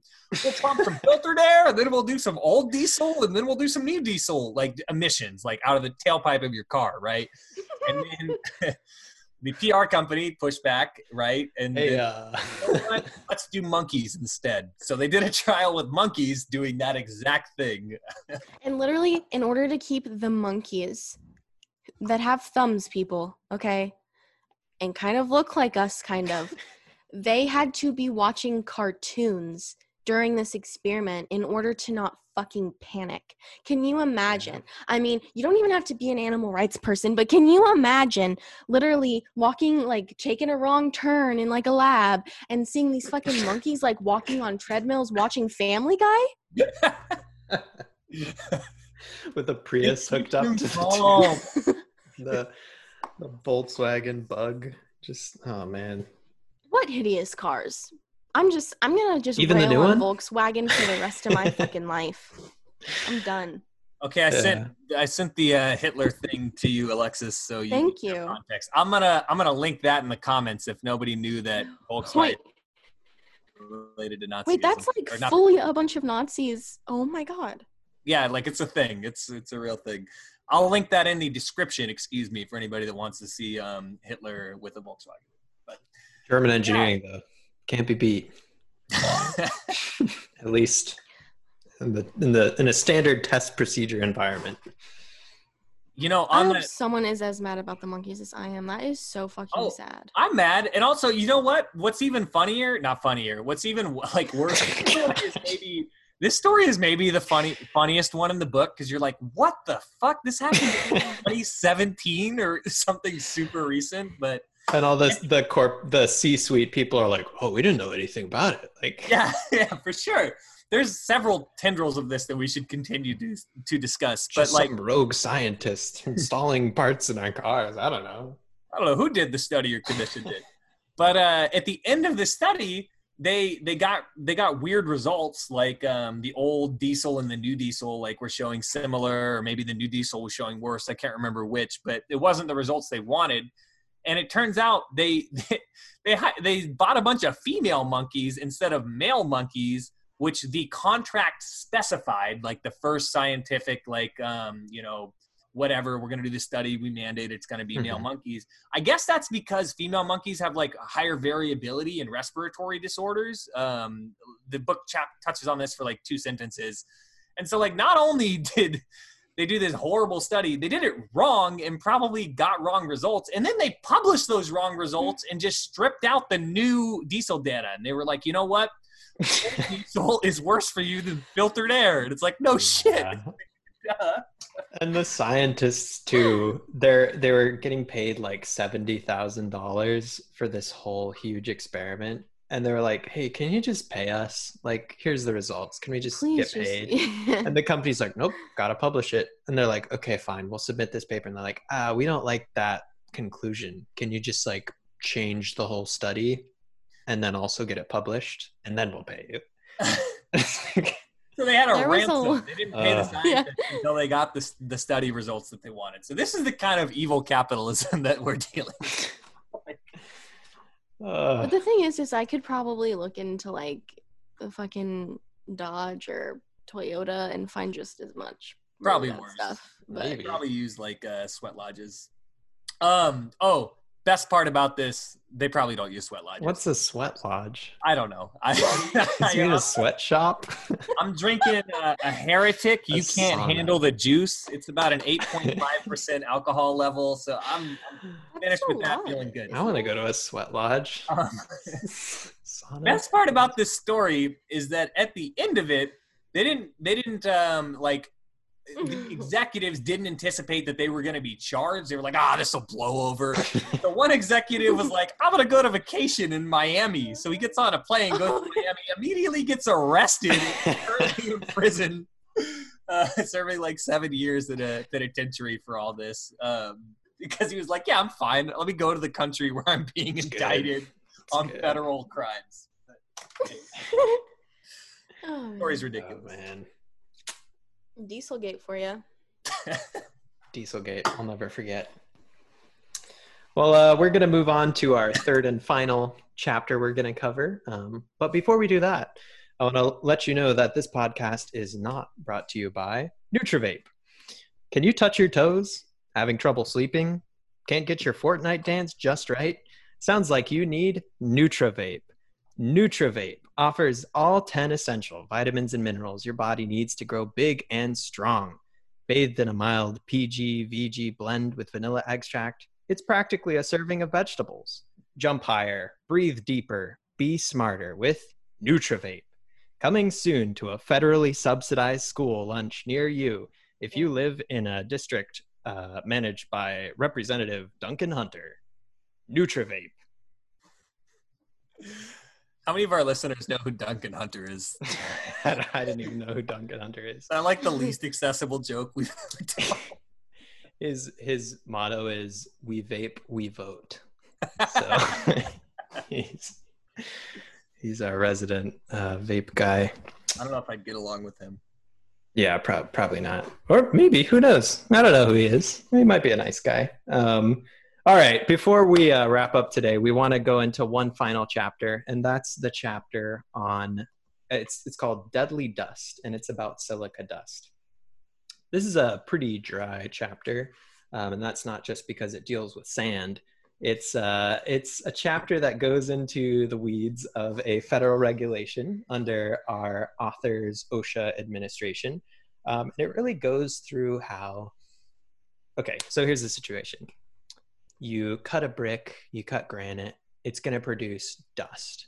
And when you inhale this dust, we've known for generations and generations, even going back to the, the Roman stone cutters who were building roads, that when you inhale all this dust, or it turns out silica more precisely, you get something called silicosis. And the um, IARC, Bad news. yeah, it's bad news because IARC has said that um, this is a carcinogen. And IARC is the International Agency for Research on Cancer. Um, many other agencies have concluded that it's a carcinogen. It's bad for you. Creates little scarring in your lungs. You can't breathe. You get cancer. Nobody wants that. And the solution, it turns out, is really simple. You just quit inhaling dust. And if you produce dust, you just wet it down or vacuum it away. Problem solved. But the industries that would be affected by a regulation mandating rejection of that dust they hate this idea they hate any any any form of regulation because that means oh you've got to get new vacuums you've got to wet down your dust you've got to protect your workers and that's just going to be so expensive it's going to crash the whole economy it's going to destroy our way of life or at least that's what they said um, now our author goes into depth on how he pushed for regulation of silica it was one of the first things that he wanted to do um, and how eventually he got regulation passed um, through OSHA, which is the what's, what does OSHA stand for, Alexis? I was actually just thinking that. What I, does I'll OSHA tell stand you. for, I'll tell you. Yeah, OSHA. Zach, go. I think OSHA is a moderately credible organization. Depending. No, what does it stand for? oh my god! They're better than the WHO. That's a you didn't even have the right God. question. Oh OSHA is the Occupational Safety and Health Administration. Come on. Did you Did look know that up? okay. You didn't hear Good. my keyboard. No, uh, everyone should know what OSHA is. It's the Occupational Safety and Health Administration. They make a lot of regulations about um, workplace standards for health and safety. They make sure you don't, you know, store big, heavy objects above your head when you're using a forklift so they don't fall and crush you and you die. And also Um, that you strap into your lifts. exactly. Someone fell off at Michael's previous job from No. a cherry picker, which is like it can go up as tall as a building. Thankfully, he was on so many illicit drugs that he hardly felt it. Oh my Great. I guess He did live, so I'm not like that's know. good. That's good. Anyway, So, know, in addition, Go ahead. I'm not. in addition to mandating you don't drive a forklift under intoxicating drugs, um, they'll set things called permissible exposure limits to different um, chemicals. Um, and there, there are voluntary permissible exposure limits adopted by different, you know, organizations or corporations, but there are also mandated ones that OSHA um, requires. So, through a long regulatory process, OSHA finally passed regulations on silica dust but not without encountering a lot of opposition from big silica. Well, not really big silica, but every industry who would could possibly be affected by this regulation. And he ran into a few different common strategies from the tobacco industry to the fossil fuel industry to big sugar to big insert industry name here. Um, and those those tactics were essentially to um, consider the weight of the evidence. That's a common phrase, and say, oh, we need to consider the weight of the evidence, and really we can't ever reach a conclusion that would say, you know, silica's actually that bad for you. Um, they would do things like offer a risk assessment with um, very low exposure limits being not problematic for health, um, which is maybe a not very efficient way of saying that but if you'll bear with me here, uh, one quotation he he cites is uh, a risk assessment is like a captured spy, tortured enough, and it will tell you anything. Um, a lot of these organizations will hire third parties and allegedly independent groups um, to try to tell you that you know their products are not harmful. Maybe they're good for you. Uh, we don't really know. Um, and so through that whole gauntlet of industry pushback, finally regulated silica and even if you remember nothing about silica at the end of the day, at least remember that every single regulation proposed by OSHA is going to face vigorous pushback um, from the industry. And they will claim that apocalyptic things will happen if you pass this regulation, when in fact it may be a good way to protect worker safety. Zach, is that going too far? Do you think uh, you think uh, corporations should be free to expose their workers to whatever? Just uh, throw as much dust up in the air as uh, as they can and, and see what happens. No, I, I don't think that goes too far.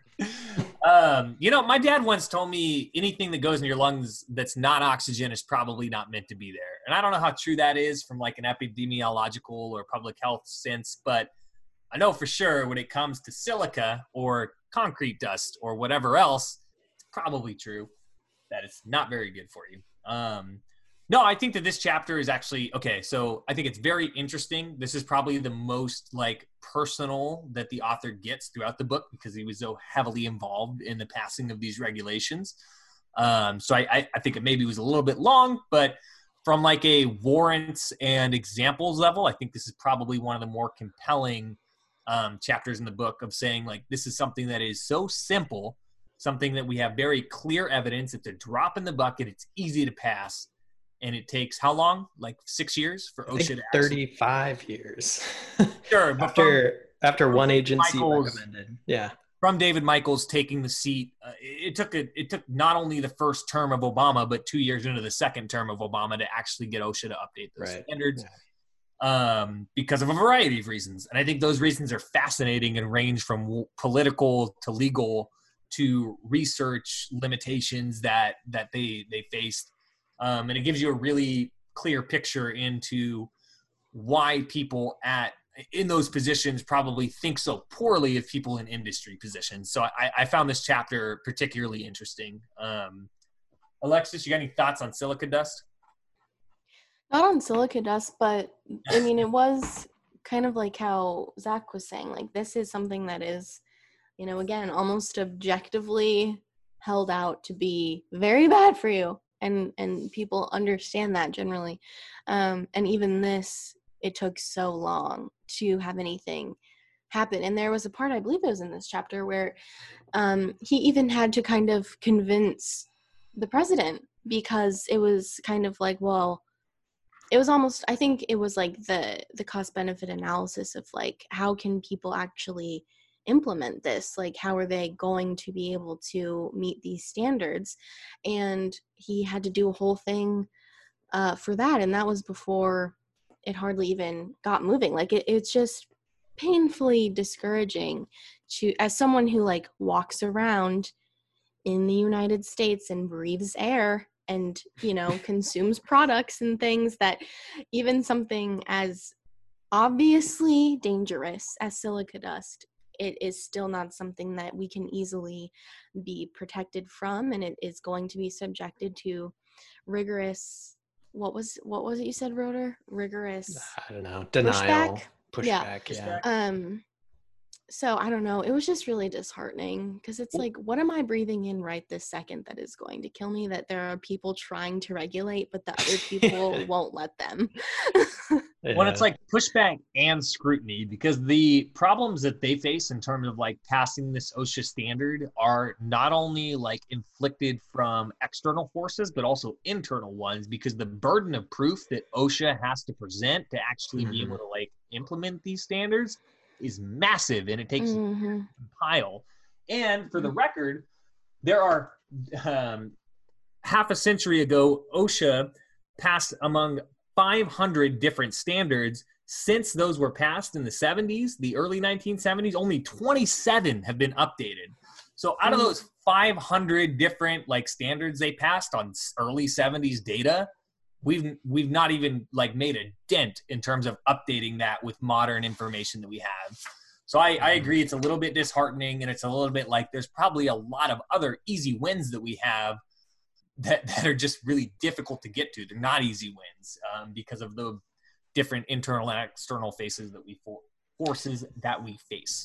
Yeah, I have to also wonder, you know, if I'm working for Gradient or Exponent, these big product defense firms, I'm kind of looking for business, right?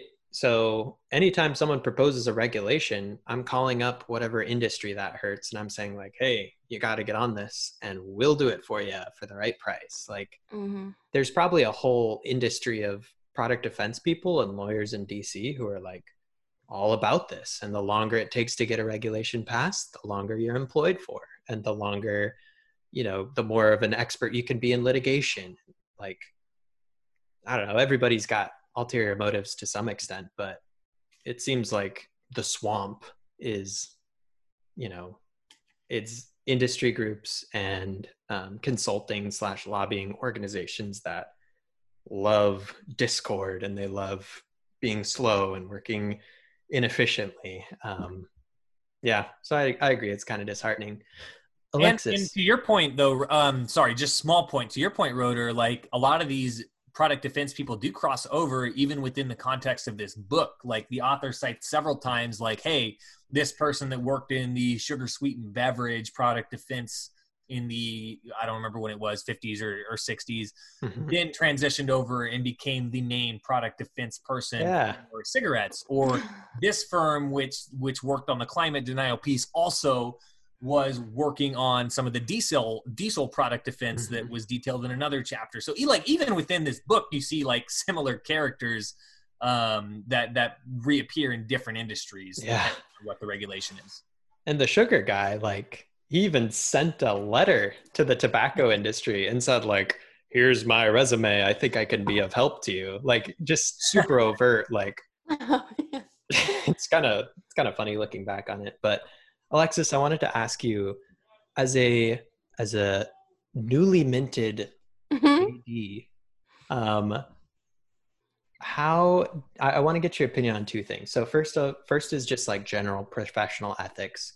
Mm-hmm. Um, do these companies deserve the best that the legal system has to offer? The best lawyers in creating and and producing this doubt and then, secondly, are you comfortable with the way that litigation is often used to regulate these companies, where maybe there's a class action lawsuit, or maybe there's a like a very high profile case that leads to companies changing their policies?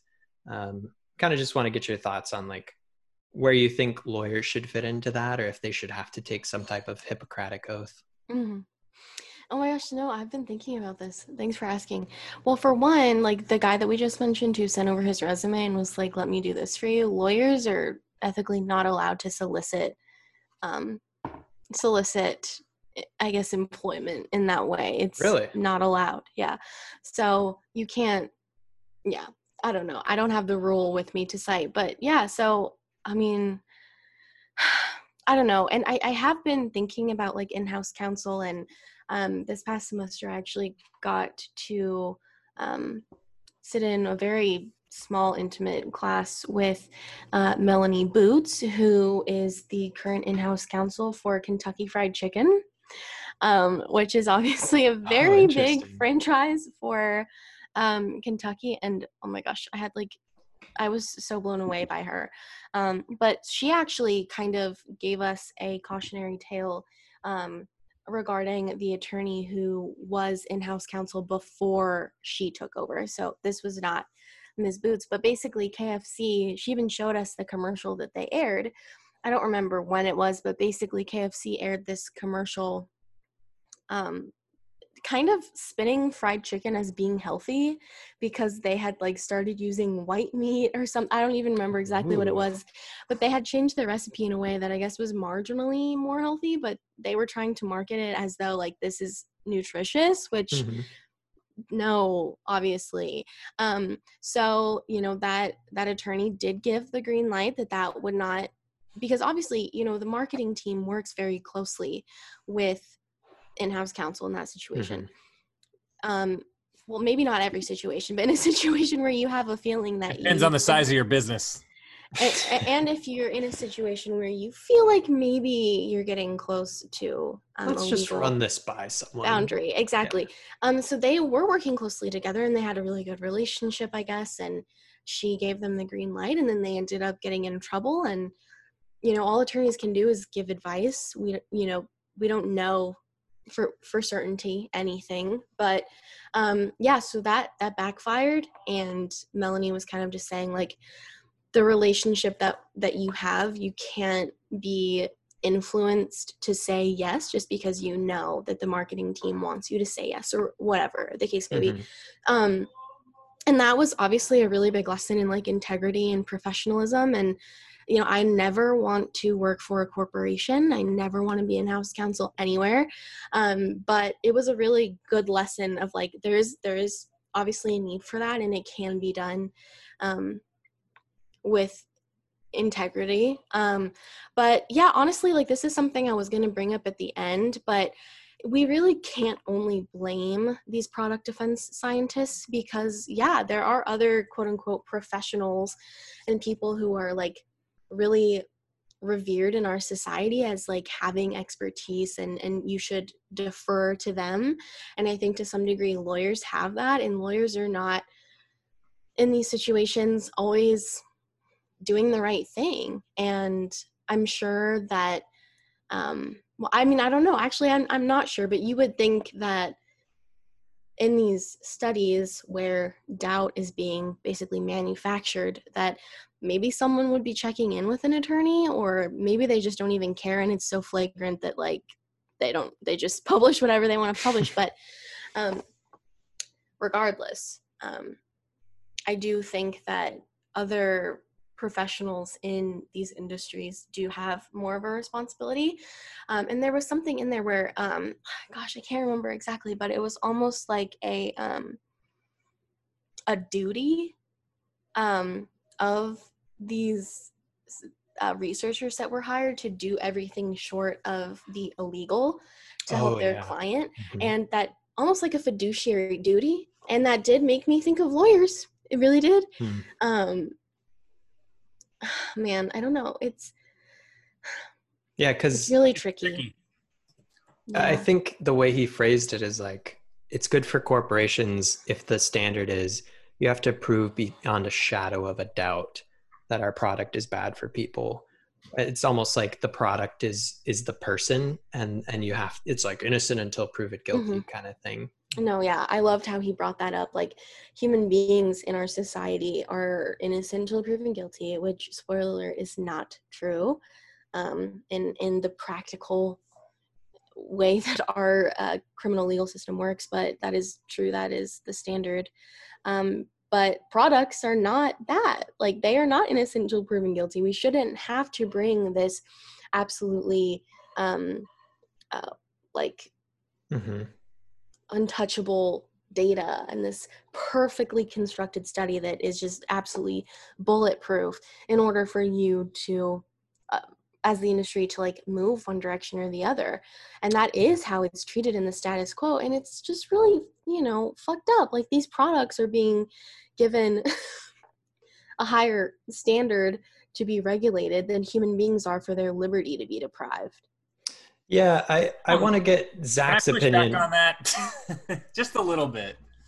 It's like sure. I, I i just i i hear you guys in the meta but i think that like some of this comes down to an impact level discussion.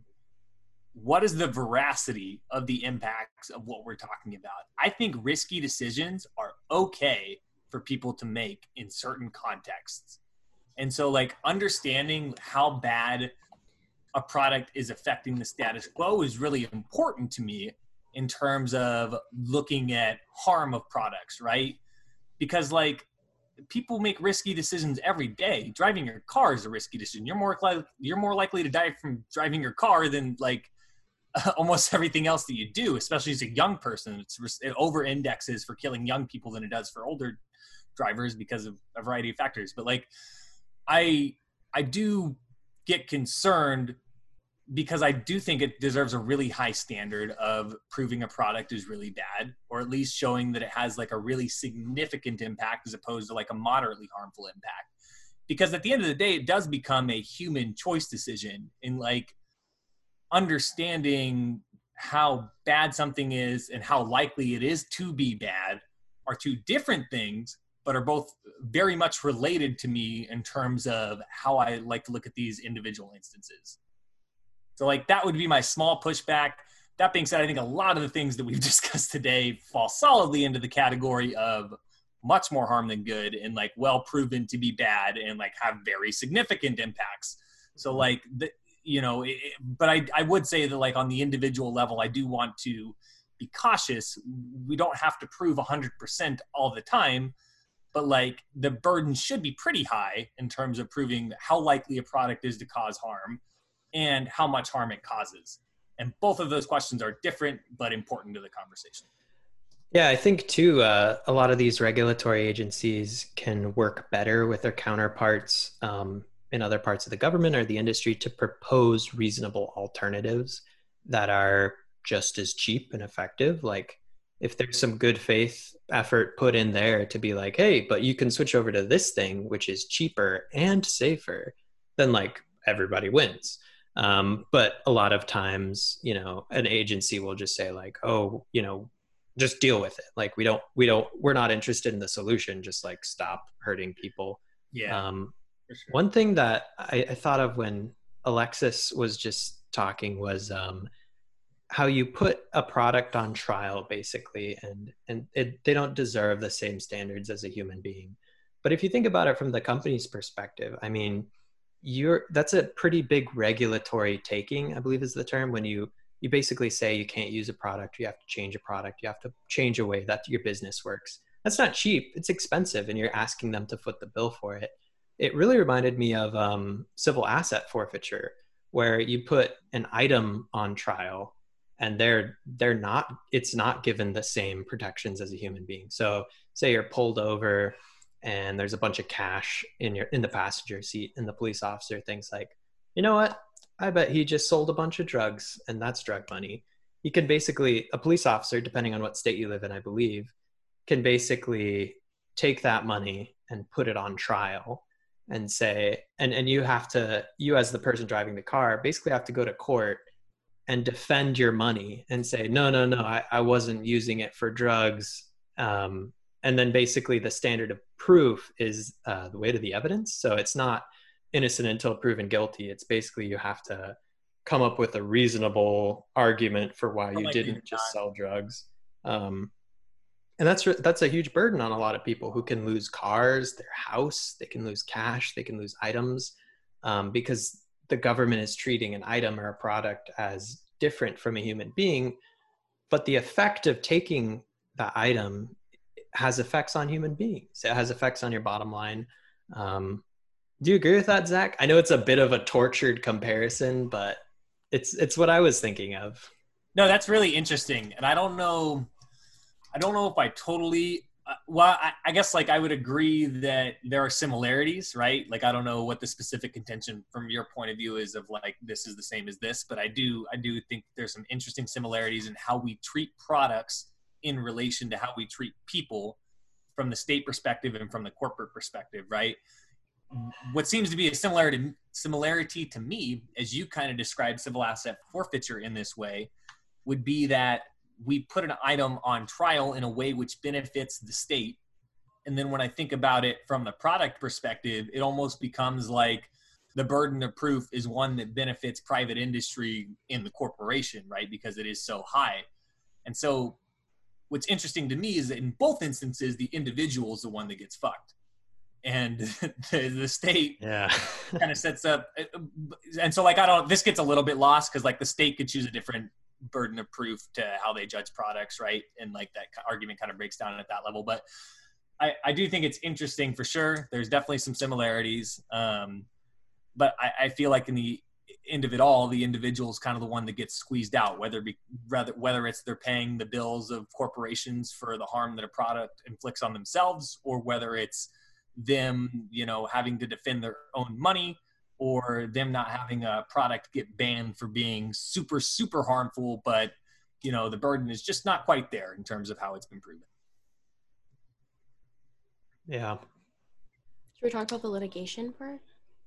Yeah. What um what are your thoughts on that? Lit- so it's litigation as regulation. Um, basically, if a corporation comes up on under enough legal fire um, they're like, well, it's a better financial system to just change our ways than keep facing all these lawsuits.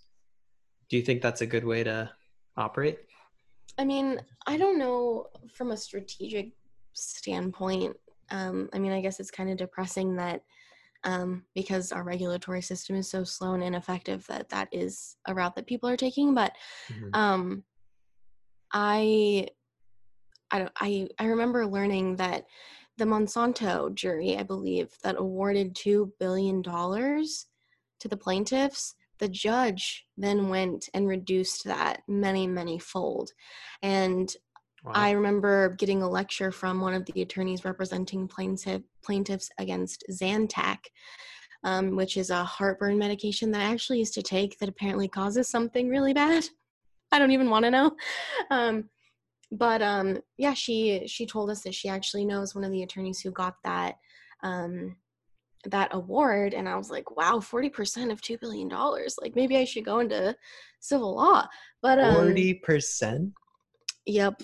Wow. Yep that's the standard standard rate um but then she was like yeah they they they aren't going to get that much. And you know furthermore that that award is is being appealed. So those plaintiffs will probably never see that money or the families i should say because many of these people have died um as a result of using these i mean at least with monsanto. I don't want to say many but um so it's it's like is that really 2 billion? I'm sure is is a big a a big problem for any corporation, really, no matter how big. But when judges are going to say, ah, those punitive damages are too much, I'm fine with the compensatory damages of actually compensating you for what was lost. But just punishing people, they're not so comfortable with that. So then you you get these uh, awards that are taken down so much that yeah, it's a few million dollars or a few hundred million dollars.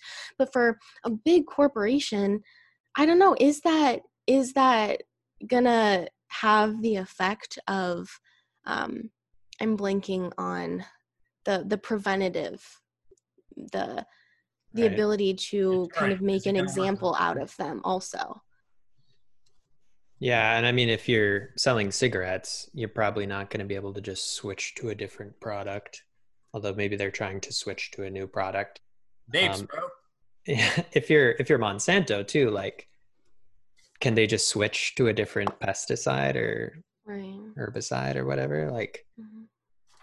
I, I agree with you it's unfortunate that it comes to that but like i'm gonna join a civil action loss or a class action lawsuit if you know i'm harmed by some corporation mm-hmm. um, and if it's almost like a very free market argument to say like well yeah they'll just change their ways if they get sued enough like because that's just the market how that works i don't know also Maybe the I'm, human cost case, of though. that the human cost of that i mean it's so traumatizing um I'm sure for either the families of the plaintiffs or for the plaintiffs themselves to have to go through what are y- years long processes um, and medical exams and depositions yeah. and even just possibly having to testify about um, what happened to you or to mm-hmm. your family member. I mean, there's a real human cost to this. Pain and suffering is a real thing, at least in theory. So, um, I don't know. I mean, that's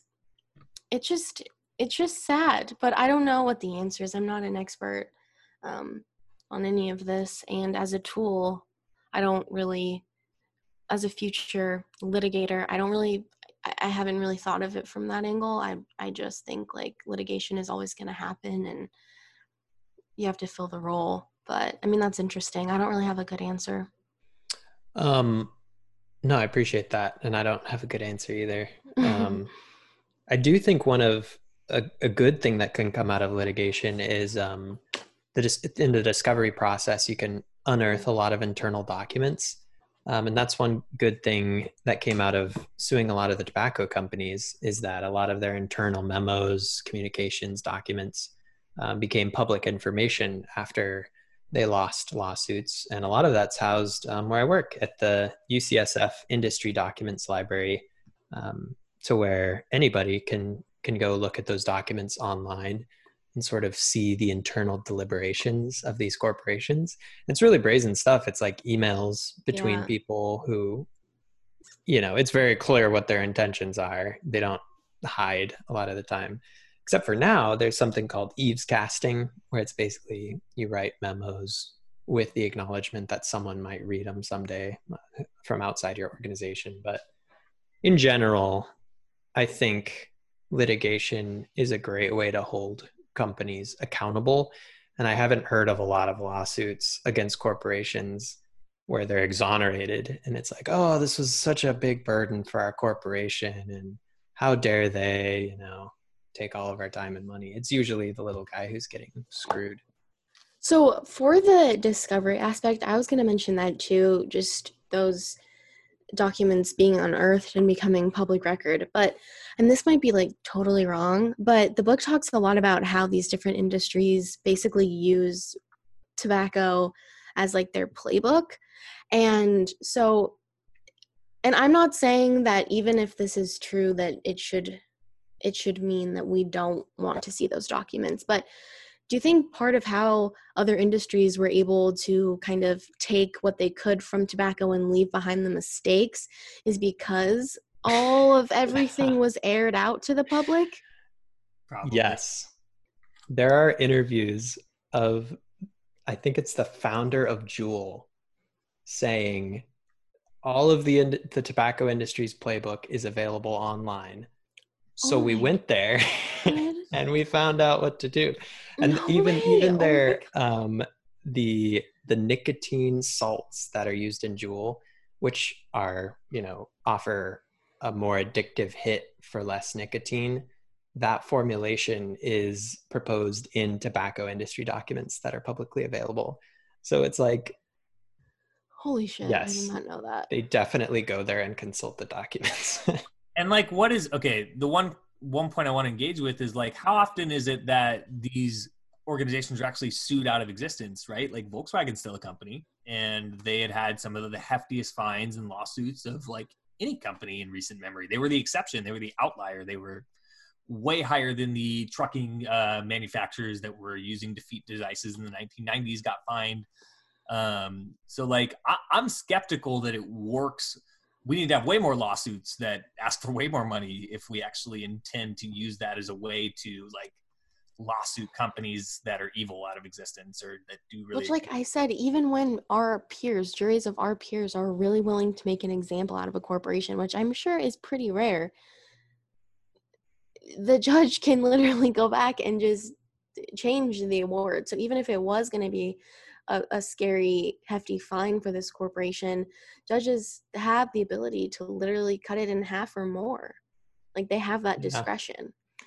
And get this the master settlement agreement with tobacco, some of the terms of those agreements were that tobacco companies only have to pay states for a percentage of their Medicaid bill if tobacco revenues remain above this amount which meant that if the states wanted to get their money's worth, they had to make sure that tobacco sales yeah. stayed oh fairly gosh. static.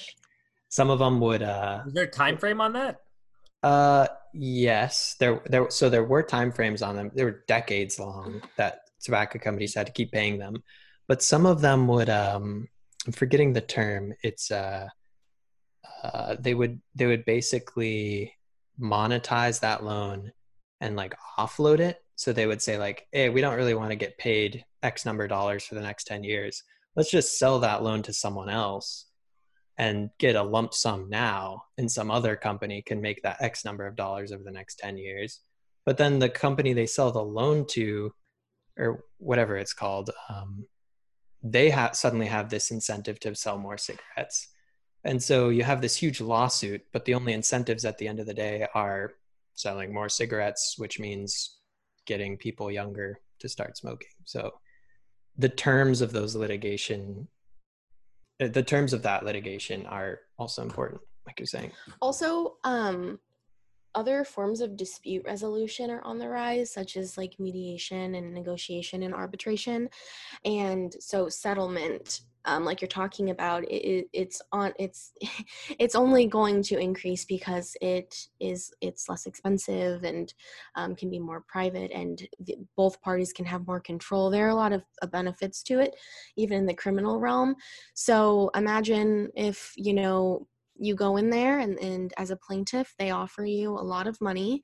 Even if you could get more at trial and and and you you take it and you just you sign the corporation's request for a non-disclosure agreement and for confidentiality and that the terms of the settlement and that uh, arbitration are are never spoken of. So it's those those forms of of litigation are really or i guess they're the opposite of litigation really are rising and that makes me a little bit uncomfortable because although there are pros and cons for both the plaintiff and the defendant in all forms of dispute resolution it just scares me because these companies are wealthy and they can give plaintiffs what feels like a lot of money and those plaintiffs might not be able to conceptualize what they're losing. I mean this is even a big thing when it comes to like sexual assault cases we don't get to hear from a lot of victims because they are legally bound to silence and they will have to pay back the money they were paid if they breach. Yeah. No for sure. And like corporations are not above using those same tactics. Right. Yeah. Yeah. Well, I think the author um, offers a few um, solutions at the end, namely disclosing conflicts of interest and improving transparency. Um, and I think those are pretty simple solutions to not the whole problem, but hopefully start um, making those problems uh, a little bit less insidious and a little less endemic to our government. But I think uh, it's getting a little bit late. I think we should probably wrap up. Um, so I'll let you kind of have your your your final thoughts on the book if it changed your mind on anything. Um, starting with uh, Zach. Um, I I think overall, I I think the book was, like I said, a very interesting read. It, it, gave some good examples, some good warrants, and detailed some of the most egregious instances of corporations trying to protect the bottom line uh, I, I don't know how much of it was a lesson learned. I, I think I, for a while, have been pretty skeptical of businesses with economic incentives to do things that work against those economic incentives. And so that's like pretty much all, all private businesses. But um, I ultimately found the book, like said, full of really detailed analysis in certain areas that I could agree with. In other areas, I found it really partisan and, and a little bit tough to read um, and and in some spots I, I, I was like said really really hearing the message that was being put really hearing the message that was being put down. So i think like at the end of the day interesting read. It's it's got a lot of stuff in it that makes it a good discussion but also the author has a very particular point of view. He's coming from a certain spot a certain career and has his own economic political and personal incentives as well and so that makes it a great book for a podcast like this because it helps us like explore the different angles and we get to disagree on on certain things. So like I said good book maybe a little bit long but uh would definitely recommend. And it serves as a great reminder that you, you can't trust corporations to be trusting and looking out for your your own interests or your individual interests. You have to trust yourself to make those decisions. And I um, am typically pretty try to be pretty skeptical of things like the state and individual corporations, but like the truly nefarious tactics that you see on the private side um, can can be different, and I think that that's uh, well warranted throughout this book. Yeah, great. Yeah, Alexis, how about you? So I I don't know that my mind was changed, but I think I have a couple takeaways. The first is um, like I kind of alluded to earlier, it's just really discouraging because I'm just a lay person. Like I like to, you know, believe quote unquote science and like what that means. I, I haven't really scrutinized that or questioned it too much. Um, I've taken most things at just like face value and really assumed that there was some type of gatekeeping.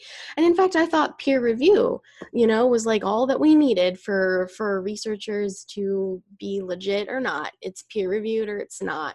And of course you know i know that corporations are really not to be trusted. I get that. But i didn't really know that they harness these quote unquote scientists in this way um, I didn't know that that was allowed. Like, it doesn't feel like it should be.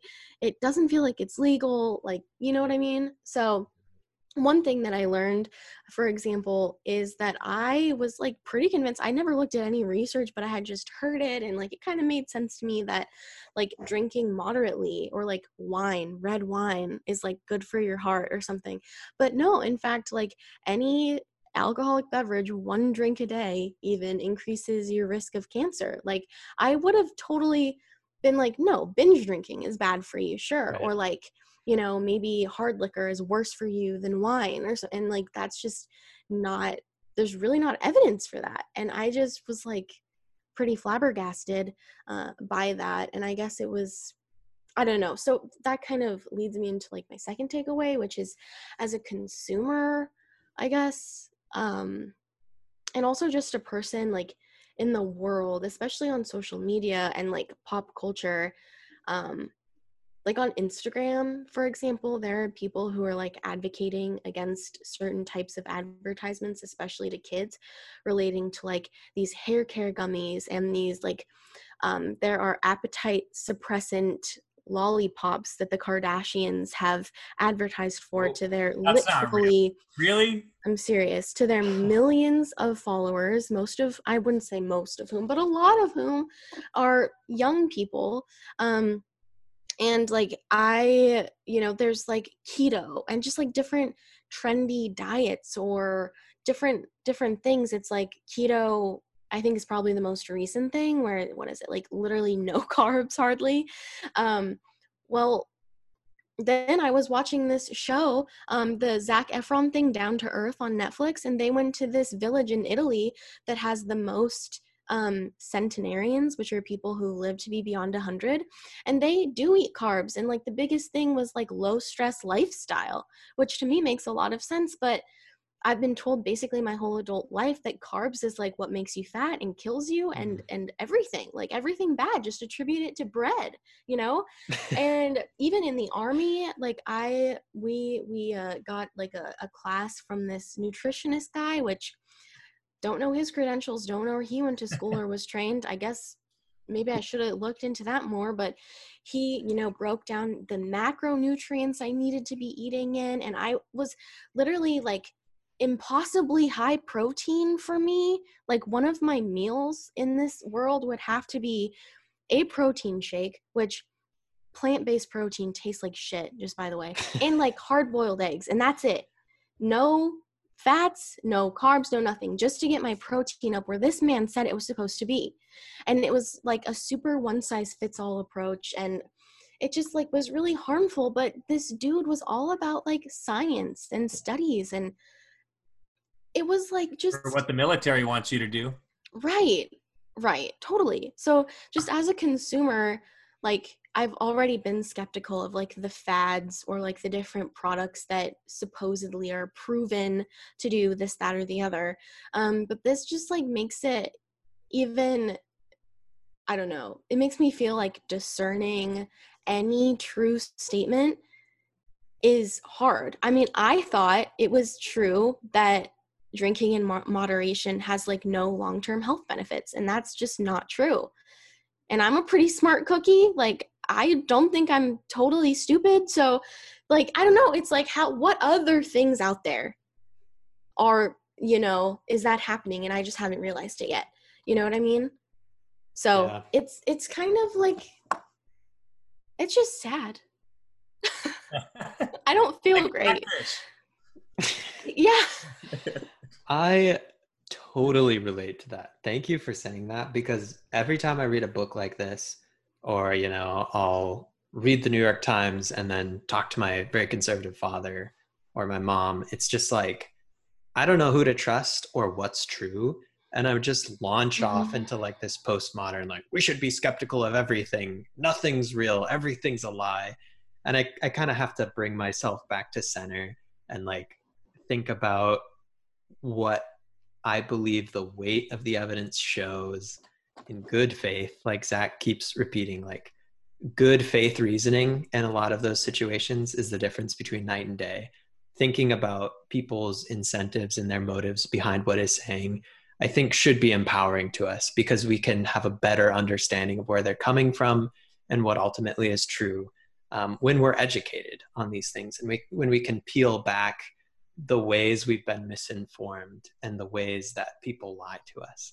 So I'm tempted also to just be totally depressed by all this, but I think ultimately we can take these lessons we've learned and just apply them in our lives and in the ways that we talk to people and read and like interpret new information. And I, I think I think we can get there. We can get there. We've just got to keep acting in a way that protects people and really seeking the good of other people.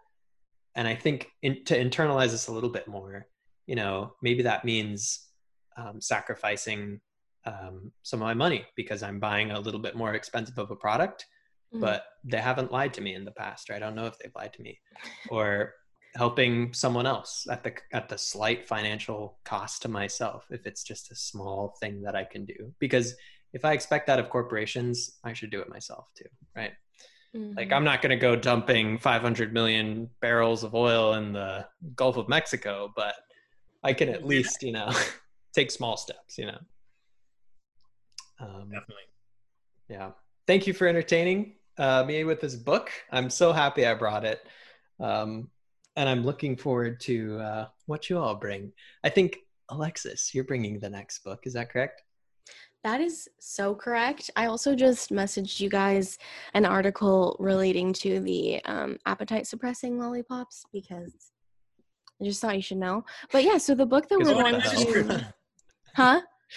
Going in the description if anybody's. Right. So the book that we are going to be reading next month is called Hood Feminism Notes from the Women That a Movement Forgot by Mikki Kendall. And I'll just read a brief synopsis, which Zach, you can cut out if it's not brief enough. Today's feminist movement has a glaring blind spot, and paradoxically, it is women. Mainstream feminists rarely talk about meeting basic needs as a feminist issue, argues Mikki Kendall, but food insecurity, access to quality education, safe neighborhoods, a living wage, and medical care are all feminist issues. All too often, however, the focus is not on basic survival for the many, but on increasing privilege for the few. That feminists refuse to prioritize these issues has only exacerbated the age old problem of both. What is this word? you, you tell us. Uh, we can't see no, it. I'm about to type in this word into the chat. I feel stupid. Why would any person use this word? Sound it out. Sounds like a rotor problem. In what does it mean though? Even if I can pronounce it, internecine. Intermission. It's like intern and then E C I N E. Is it a typo? this is from like Amazon. Huh. Internecine. Let's see what Google says. Internecine. Intern. Is it just a typo?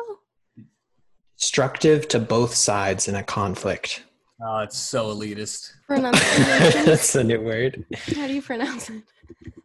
Relating to conflict within a group or organization, the party like shrank infighting? from the trauma of more interscene strife. So, like infighting. Yes. Okay, do I need to read this whole thing over, or are we uh, just leaving oh, it in, or not? it's not pronounced using it at all? Internecine. Internecine, great. you cold open. what should I do? That's so elitist. Oh my gosh. Um, just get read it. Uh, start from where you were. I, I think. Okay. Yeah. Start that. I'm glad. To, and also, I don't think the author wrote this. I think this was written by Some I don't know Amazon product or something. So, person. Anyway, that feminists refuse to prioritize these issues has only exacerbated the age-old problem of both internecine discord, and women who rebuff at carrying the title. Moreover, prominent white feminists broadly suffer from their own myopia with regard to how things like race, class, sexual orientation, and ability intersect with gender. How can we stand in solidarity as a movement when there is the distinct likelihood that some women are oppressing others? In her searing collection of essays, Mikki Kendall takes aim at the legitimacy of the modern feminist movement, arguing that it has chronically failed to address the needs of all but a few women. Drawing on her own experiences with hunger, violence, and hypersexualization, along with incisive commentary on politics, pop culture, the stigma of mental health, and more, Hood Feminism delivers an irrefutable indictment of a movement in flux. An unforgettable debut, Kendall has written a ferocious clarion call to all would be feminists to live out the true mandate of the movement in thought and in deed. And I'm super excited to read this. Intersectional feminism is huge to me personally, and becoming more intersectional is literally a, a daily battle. And no one is ever going to be perfectly intersectional. We're all at different stages with it. I'm very excited to to read this and i mean already even just reading that um it has me thinking in in different ways. I've never considered that basic needs um, need to be a focal point of um, feminism but really for a lot of um, women out there that is you know those basic things are very real issues and we do need to focus on the hierarchy of needs for for all people before we necessarily get to you know for like the the wage gap. I mean that is something that gets a lot of conversation and discussion but when we're talking about white women making what is it 21 cents less than a man well there are still a lot of women out there who who are not even employed with a living wage or who are facing housing insecurity. And that's really interesting and i've never really thought about it that way. So i'm personally excited to learn and as i think allies that you i hope i'm not being presumptuous but i would assume you guys are allies um, of the movement you know it's definitely um, a duty for y'all to try to be more intersectional as well. It's really a duty for us all. I mean, let's be honest. Yeah, I mean, um, I think intersectionality becomes a little bit of a buzzy term in 2020, but like if you're understanding it in the way that I think all three of us do, which is the intersections of like different privilege sources into like how we view the world, just basically lived experience. Everybody has different uh, ones, and and people have more advantages or less advantages depending on a variety of factors, many of which are immutable qualities. I think it's definitely a duty on all of us to be more intersectional. I am super excited to read this book. I think it sounds very interesting and and um, you know maybe a little bit of a pushback of the dominant narrative that you see in media outlets today. So I uh, yeah I think beyond it being kind of an intersectional book, I think I think it kind of comes out of a, a place where more people could probably be receptive to to the messaging that's going on in this book, especially in educated communities. Yeah. Who who would be against that?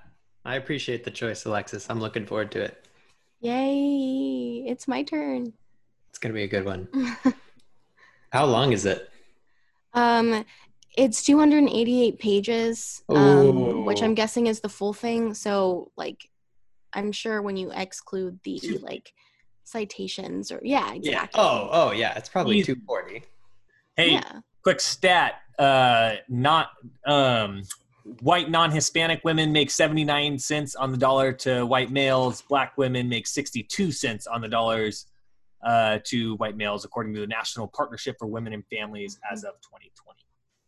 And even wow. like we celebrate like when a women uh, won the right to vote, but that was white women and women of color didn't have that right until long after. So mm-hmm. it's like the goalpost that we have um, of like the feminist movement or the women's movement. And also a lot of the suffragettes were um, racist.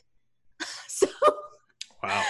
yeah. So I, there's, a lot, there's, a lot, Didn't, didn't, uh, was it some of the notable suffragettes thought that like they needed to work with African American movement uh, groups at the time, or was it the other way around? Like, like no, it was basically like, like hey, thought, white men, if you if white women are able to vote, it'll further the white vote more, therefore oppressing no, no, no. the black vote yes. more. But also, I'm pretty sure, yes, for sure. But I think I could be wrong about this, but I think I I remember there being like black activist groups at the time that were like, oh, our vote will come come with the women, like that's gonna oh. a thing. Mm-hmm. And it was like, no, let us it focus on ours first. And then, which is something that honestly you hear in activist circles too much of like, well, let's just focus on this. Let's just focus on police brutality against One black men.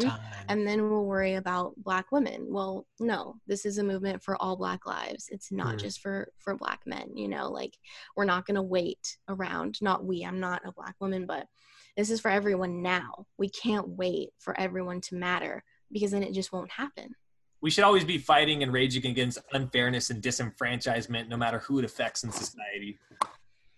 Yep. Yep. Yep. Yep. And with that, awesome. Thank you all for listening. Uh, this was a lot of fun, and we will see you next time on Reader Beware. Mm, Bye.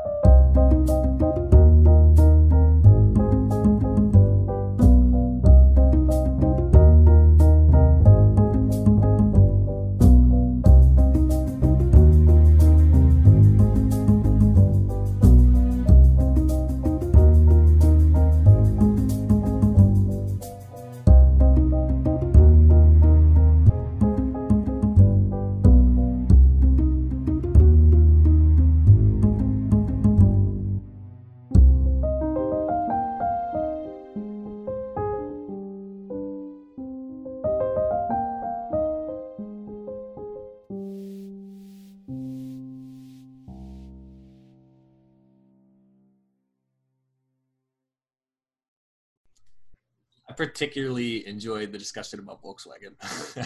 yeah. I feel like we really just Oh, let boy. loose on that one. it's just so outlandish. it's so shocking. It's like, what the fuck, Volkswagen? Like, you The can't do that. guy did that and then thought he didn't do something wrong enough to go to jail and was like, fuck it, I'm going to vacation in Miami. Whatever. Sorry.